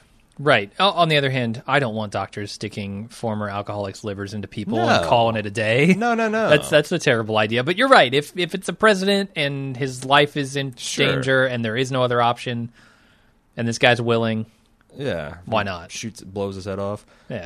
Um. Uh, then uh, moving another uh, another point he has is back to the podcast around the 33 minute mark. You advocate for organ donation. I've read about hospitals putting priority of the viability of organs over the life of the donor. oh god, Uh, I believe the organs can lose their viability well before the death of the patient. That places pressure on a decision to end the donor's life before that could happen, sometimes without the input of guardians or next of kin. Decisions can be made that prematurely end lives which may have Well, been survived illegal. if organ donation wasn't priority. For your personal stakes, I suggest you research the implications of specifying affirmative donation status. I have a lot to say. In my personal this. opinion, if I'm that far gone, probably just get it over with. See, and I think, Like, feel if they're I- really on the edge, should we or shouldn't we? well, here's the thing. Take me out. I'm Here- done. Here's the thing. Um, I see. I've seen no evidence that doctors actually do this. oh, have you Uh, researched This? I did. I've researched it Damn. because that, I was concerned with that, Sure. Yeah. and I talked to some doctors that I know, and I like they knock it. on my door, say we're harvesting your organs. I'm like, uh, dude. Well, I mean, so that's the scary thing of like this guy. I'm a marginal case. Like maybe I'm comatose and I would recover, but I signed this thing saying if I'm beyond medical help, I don't want to be revived. So the doctor just like, eh, this guy's got liver, and kidneys, and eyes. I'm yanking him. Right. But you have to think about. First of all, I, Peter Stormare put him in Tom Cruise. I don't know what goes on in other countries. I know there was a big so there's in my research today. I saw there's this big German fiasco about doctors manipulating the patient status to preferentially. And I, I there was like a big scandal in 2012 and it was in, uh, investigated in 13 2014. I noticed the doctor at the center of it was cleared of charges. Do- in specific- 2015. suspiciously a Dr. K. Uh, don't know what his full last name was, but Dr. K was doing some shady Starts shit. with K and ends with Orkian. Yep. Uh, but I could find nothing that says suggests that as doctors, at least in the United States or any Western country, just you know manipulate things to harvest organs. And the other thing is you got to think about it, like what kind of conspiracy? Because it's not like one doctor makes that call. right. Like all the nurses, you know, like every your medical condition is, you know, if you're like come in and like I wrecked my motorcycle and I killed my hit my brain, You're like, seen by a lot of people on the way. yeah, I- I- Paramedics. there would have to be a lot of people like kind of cool with that decision. And the Hmm. other thing is like it's it's a philosophy. Like if I'm in a persistent vegetative state, my opinion is I'm dead already. And the last thing I want is my fucking next of kin coming in and boohooing over my still warm. Uh, A- Aaron is gone, but his corpse is still there, and preventing other people for for lives are being saved. So. I think it's a philosophical question. Are you more worried that a doctor is going to jack your organs repo man style, Mm-hmm.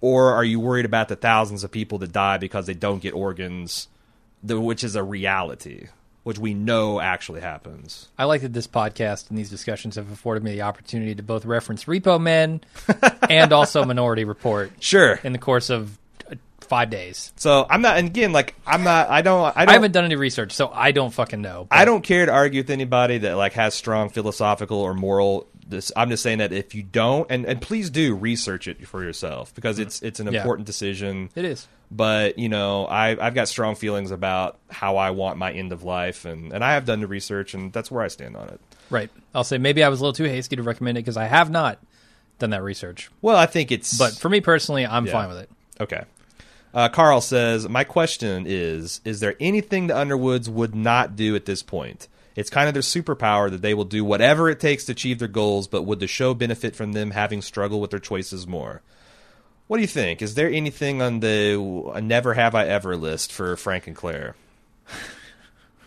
I'll throw one out. Never have I ever murdered my spouse. Do you think that they one or both Ah. of them might?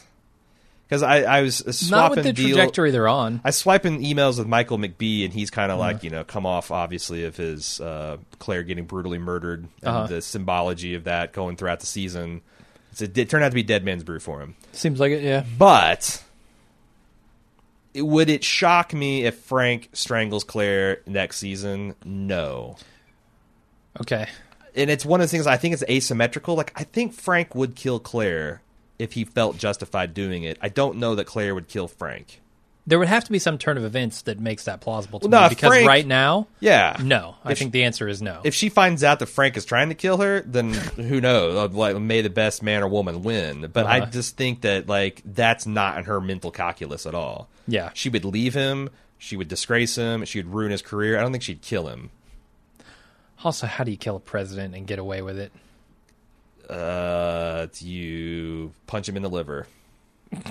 Repeatedly In while he's sleeping. Every I night mean- you go in and give him a good solid liver punch. I mean, this liver seems like it's ready to blow. Yeah. Like Uh, You replace all his pills with that's placebo. what I was thinking. There you, go. Could, like the first Sugar lady pills. is one of the few people that could kill, just outright kill the president. Now, You're right. getting away with it, but yeah, Right, the autopsy might show. Sure. sw- swap his pills or something, Uh-huh. you know, and like who's to say? Maybe Frank just got stubborn and stopped taking his medication. Change his peanut butter to chunky.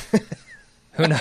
Who knows what'll do it at this point? Yeah, yeah. These uh, the, this this the, and the chunks are all like oxycontin pills, and he's right on the edge with painkillers anyway, and he just you know his body gives up. Right.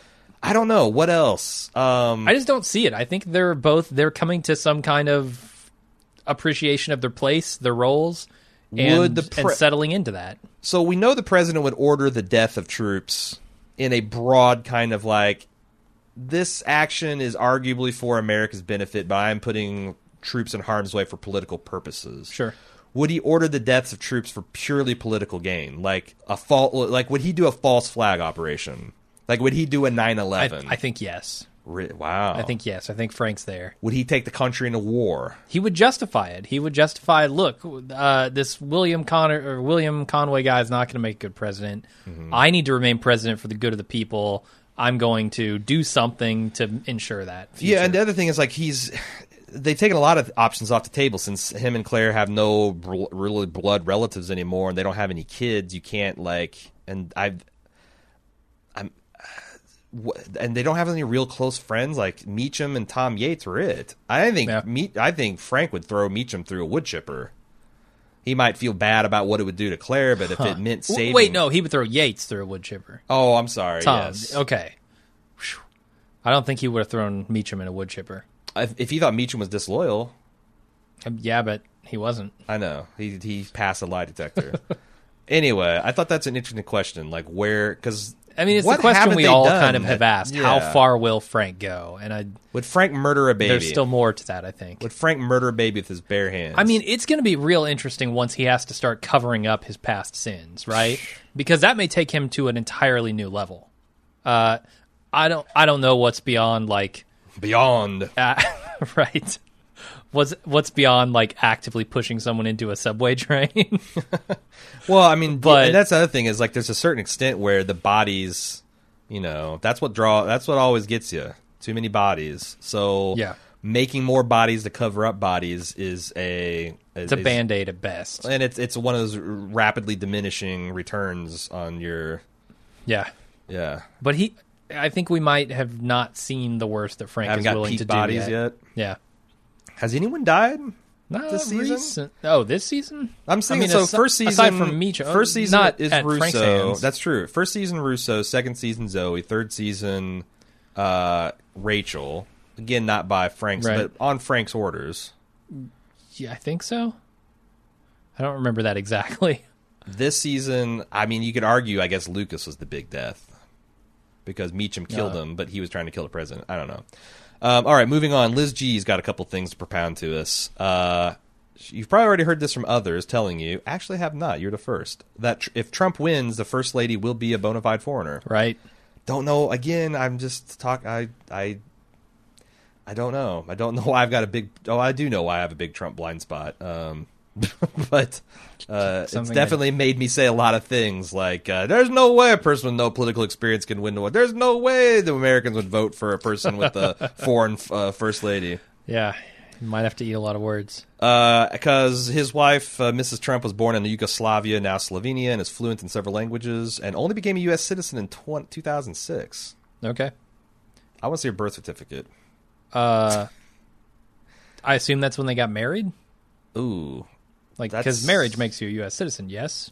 Uh, is it automatic or is it just uh, don't know. accelerated for the green card thing? Because I used to think it was just an automatic deal, but now I think it's like you still have to go and get the citizenship stuff done. Okay. Gotcha. Anyway, Claire's comments about her mom are similar to remarks made uh, this last week by Patti Davis at her mother funeral. Uh, mother's funeral. Of course, she's the daughter of uh, Nancy Reagan, and she says they had a famously challenging, or not a famously, a challenging relationship, which Patti Davis stated during the eulogy. She wanted to say that she chose to remember the good times, and she gave examples. It's another thing where, like, uh, I mentioned that that interview with the guy that plays Doug, and that's one thing Chris Matthews is like, how do you guys do this? Like, get the Supreme Court justice and vacancy and all that stuff. And he's like, I, you know, this is literally written a year in advance.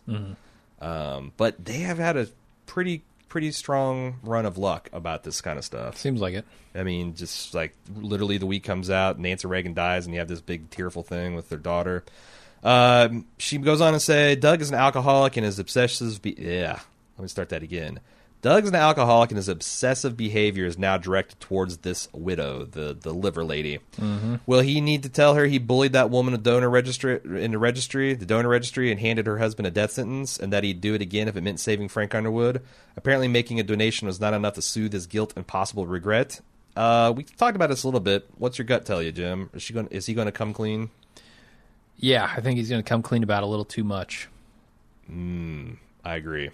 Uh, she says, I haven't watched the last episode yet. If you haven't watched it, do you have any predictions? Do you have any? We didn't really talk about predictions. Man, I don't know where this is going because I could see the next episode literally being the end of the election and the defeat of Conway and uh, Frank still in the White House. I could see it going the other way, even like Frank is busted back down.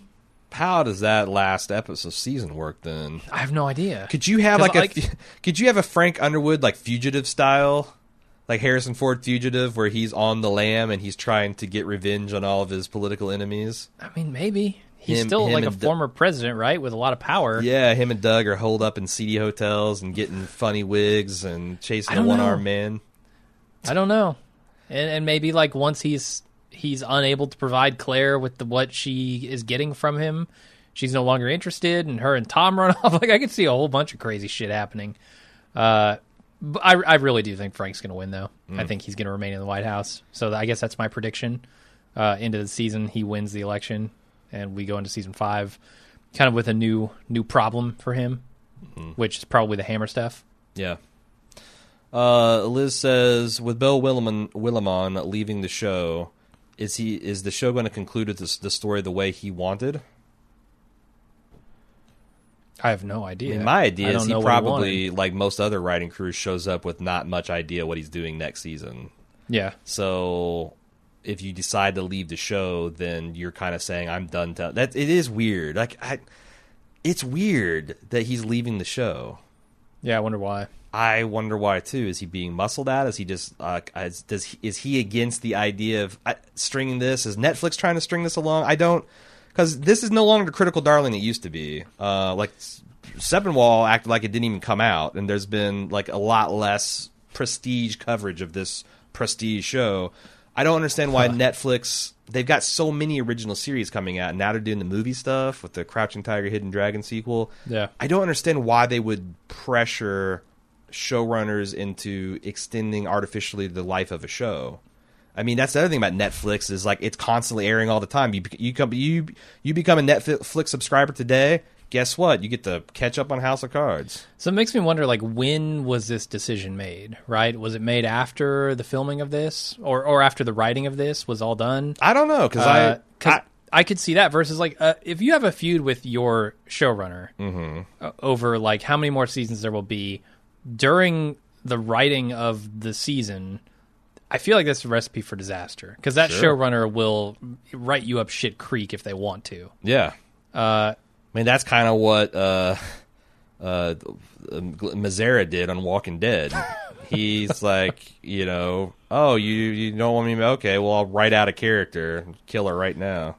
Yeah, I mean, you can you can really run into some problems. So I wonder if that decision was made like maybe Netflix says, you know, we want to do another season of this. Maybe Willimon has written kind of an ending for it in season 4 and and they're like, "Okay, well, we're going to do it without you then. If you don't want to do it, then we still want to do another season. It's our show. We're just going to bring somebody else in."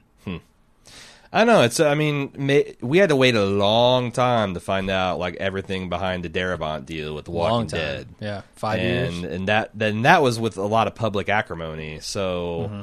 Uh, I I mean I heard this information through the grapevine through the fans about the same time that they announced that season five was going to be on. I don't know if it's just a money deal. I don't know if it's like, hey, you know, I wanted to tell, but now I'm bored with. I I really have no idea. I haven't heard any of that animosity that I was kind of getting, the, the vibe I was kind of getting from the Walking Dead stuff. But that could mean that Netflix has got a better Right. better able to clamp on that. And Yeah. and all, the other thing is like you know Darabont had a lot of fierce supporters on the actors, and there seemed like a lot of people potentially would leak information. Whereas, Sure. does Spacey give one shit or another about Willimon? I don't know. No idea. I imagine he does. They've, you know, I, I don't know. Fuck it. Sure, we can imagine all day. Yeah, yeah. If anyone knows, if anyone's got the skinny, then let Beau, us know. Beau, if you want to write in, Yeah. and let us know Do you why you're not violate your five. NDA and get spend the rest of your life being sued and Uh-huh. never work in Hollywood again? Tell all We, we will offer you like what two hundred bucks. we could we could pay two hundred bucks to have him on to do that, right? give you a month's worth of club subscriptions, which is essentially Maybe a $200. commission podcast. yeah, we'll give you a free commission podcast. uh, you know, we'll do uh the shit. We've already done all of House of Cards for free. You get, what's your We'll review the movie? trailers. We'll review all the trailers from all the seasons Jesus, and try to remember what in, uh, in detail what we know about it. I'm sure we'll be hearing from him. Uh, that phone's ringing right now. How'd that even happen? Um, okay, that's it. That's all we got. We got the the big finale coming out Friday with our retrospective for season four. Uh, House of Cards at baldmove.com and forums.baldmove.com. There's an episode for 413. Just put it all there, uh, and we'll we'll get it on. all right, sounds good. We'll see you guys on Friday.